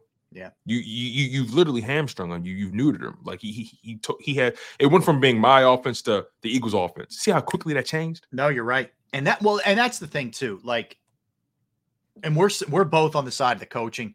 It doesn't mean that you, we already went through this a little bit. It doesn't mean you feel great about the personnel either, especially on the defensive side. You, right, you know, right. it's troubling. It's worrisome, especially not. There's a lot of uns. Think about the uncertainty. We don't know if Reddick's going to be here. You know if Fletcher Cox is coming back. You know, th- there's a lot here. Are they going to get rid of Bradberry? They're going to force mm-hmm. feed Bradberry because he's got the, the big contract. We don't know any of these things. Are they going to take the same direction with with linebacker, which makes me really concerned. Right. So there's too many, there's a lot of I don't knows on that side of the ball. But I feel like considering Howie's track record, he's gotten things fixed pretty quickly in the past. So it leads me to believe that he can maybe make the defense serviceable enough and the offense excels. And then boom. I mean, that's that's what that does for me. But I don't know that Nick gets it back, that, that Nick can retrieve whatever happened. I don't know. How do you expect his players to even look at him with any sort of um, reverence, knowing he's not the one calling the shots anymore? Here's how. Th- Here, here's the path to that. He has the vets. He has the vets. Like if if Kelce If Kelce retires, if Kelce if you well, lose that- Fletcher Cox, Eh, BG's likely not going to be here. He's going to need Lane Johnson. He's going to need Brandon Graham if he's here. You're right. going- you know what? What advantage does he have? You're right. A lot of the a lot of his his real strong backers. He's going to need some of the young guys. Like he's going to need DeVonta. I don't know. I don't know what AJ See? Brown. I don't know what what you do with AJ Brown, but he's he's going to need DeVonta, like Dallas Goedert types. Look, remember AJ Brown went to bat for him. yeah, he did. He did. Uh, But again, to your point, to your exact point, though, those veterans, we don't even know if they're if, if they're going to Yeah, be here. Only person that we know, here. only person we know going to be here for like quite literally is Lane Johnson. Other than that, everyone else is up in the air. So other than that, I mean, he's dealing with a bunch of young veterans, guys who's been in the league for maybe three, four, five years, and I mean, it's the, the Eagles put have put him in a precarious position. It's very uh, there's, there's no other way to put it. Yeah, it's a bad thing, man. I, I, as as I'm- as we're doing this, this as we're doing this exercise, I'm getting even more concerned because a lot of the a lot of the old guard dudes who really had now those guys could all come back and it's fine, uh, you know, as far as that goes. But yeah, the old guard guys are, are the ones who have really been uh vocal. Here, here- but, but the, here's the other thing we don't know. You notice the name we didn't bring up on either way, either side. Where do you think Jalen is with Nick? You know that was a point of that was a point of contention throughout, um, especially after that playoff game when um, he didn't really jump out the window. You know, endorsing Nick, he kind of just said, "Hey, I support everybody." Right. You know, that was a very politically correct answer, um, which tells me he's not he's not hot on him. He's not cold on him either. Mhm. It's um it's very you know he's he's he's very whimsical about Nick Sirianni right now. It is was it is. this just Jalen being Jalen, or was it was that him not and that's backing him? and that's the crux. That's what makes Jalen Hurts a very interesting case study because he doesn't give you anything. Yeah, And ever. when what he said was very on brand. So, it- it- and listen, Jalen Hurts is the way he is by design. You know what I'm saying? He makes he makes sure that you you can't definitively figure out what his motives are, how he, how he feels about anything. Is that a good thing or a bad thing? At times, it can be cool, smooth. At times, it can be seen as a bit cheeky. So, uh, if you had to ask me where Jalen Hurts is on Sirianni, if I had to give you a definitive answer, if I had to say he's hot or cold on him, I would I would have to lean more towards cold. I don't. Uh, And again, that's just me. That's Yeah. not you know that's that, that's not a guarantee. That's just No, me yeah. assuming. it's just your read on it. Um, Yeah.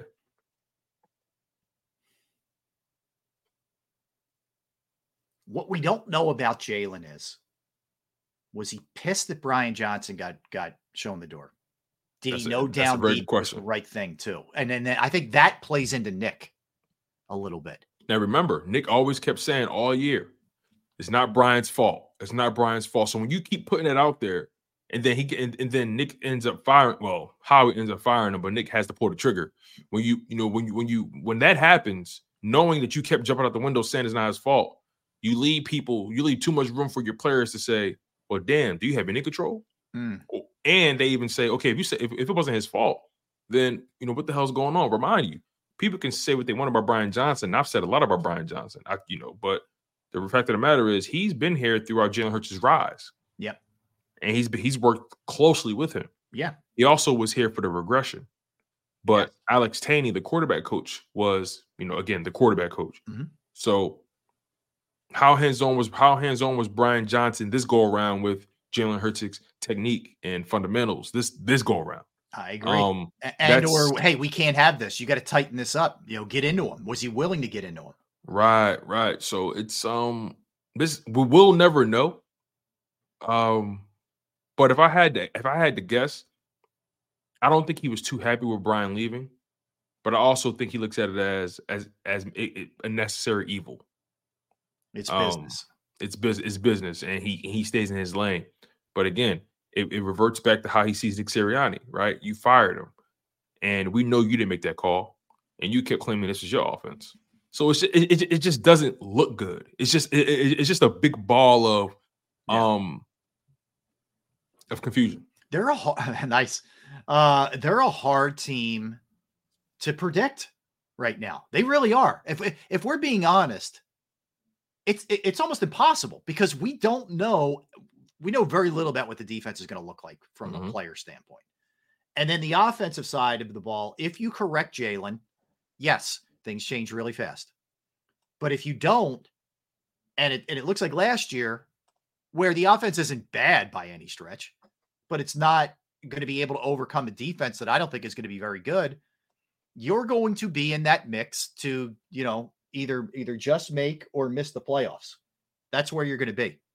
I- Mhm. I- you know, if that's if these things aren't fixed. The thing is, though, I, I truly believe that Jalen's going to go in with a great uh, this whole offseason for him is going to be a great attitude, uh, a want to get better, not a still moaning and, and pissing about last year. Like I don't see him being that guy. Yeah, he seems he seems like the kind of guy that that flushes things. Yeah. and it moves forward. Again, that you know that's an assumption on our part, but I think so much of this team's success this going this coming season hinges on Jalen Hurts getting it right. You know, we could talk about the defense, you know, taking care of their business, and obviously they have a lot to do, but Jalen Hurts has to come back better. Yeah. He has to come back better, has to come back more polished, um, has to come back playing his brand of football.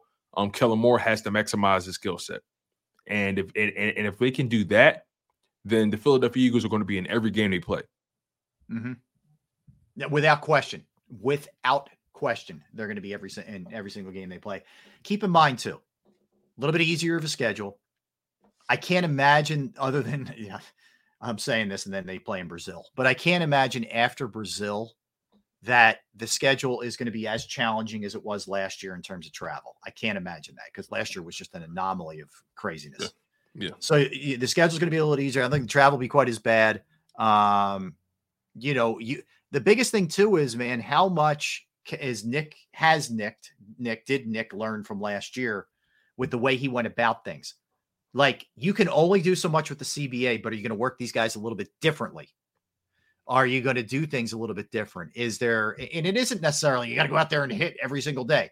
But but you know what what is he going to do different to distinguish himself from last year to make this thing better? That's a really good question. Hmm. That's a really good question because he approached the 2023 season, I'm pretty sure almost the exact same way. But if you notice in the off in the off season when they were in preparation, we, there was a Nick Sirianni was much more animated. There were there were reports about him being more animated. He was doing a lot more yelling.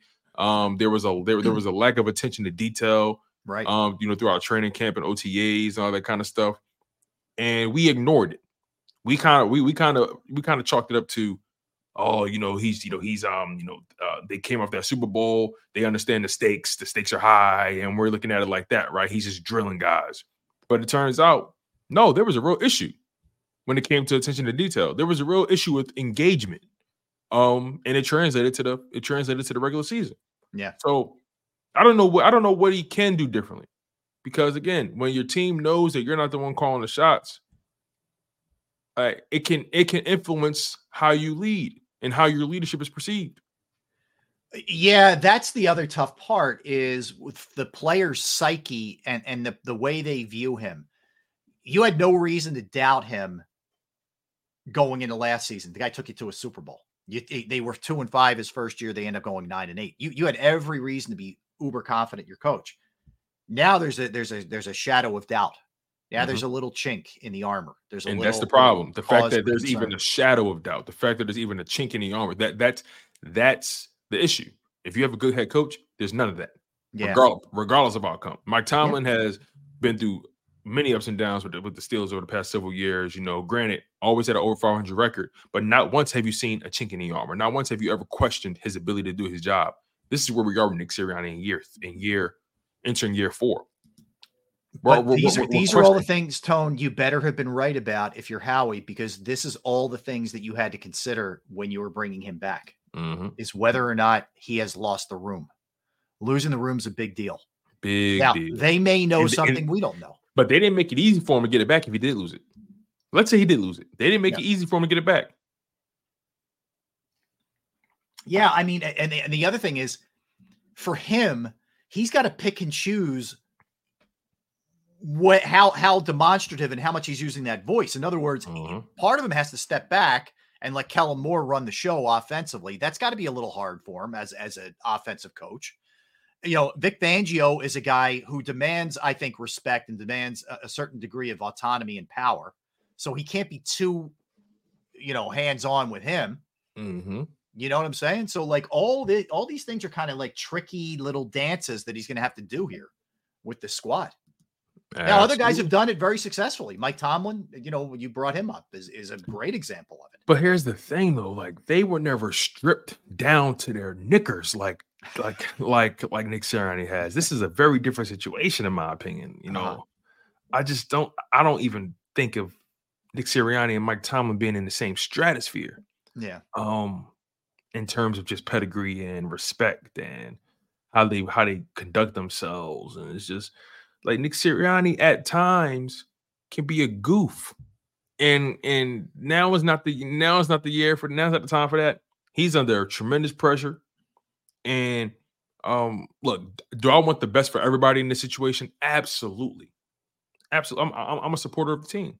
I'm I'm I'm Philly to the end. So I I want this thing to work out, but this just looks like an accident waiting to happen with the way this thing is structured in Nick Sirianni's situation. You know how we're going to have a little bit of a tell, even if the players and the coaches aren't talking about this kind of stuff. Fill me in. How Sirianni behaves on the sidelines. Are we going to see mm. the the you know maniac sort of routine where he's jawing with fans and all that, or Are we going to see a very measured, neutered Yeah. Nick Sirianni? and if he is, can can like can you succeed to being that guy where you're not yourself? You, you know, you where, where you're not emotional at all. At that press conference, he didn't look like himself. No, he looked. They He both looked- looked like that somebody to- stole their puppies. I mean, there's just they were just you know. It was it, it was like a wake. Yeah.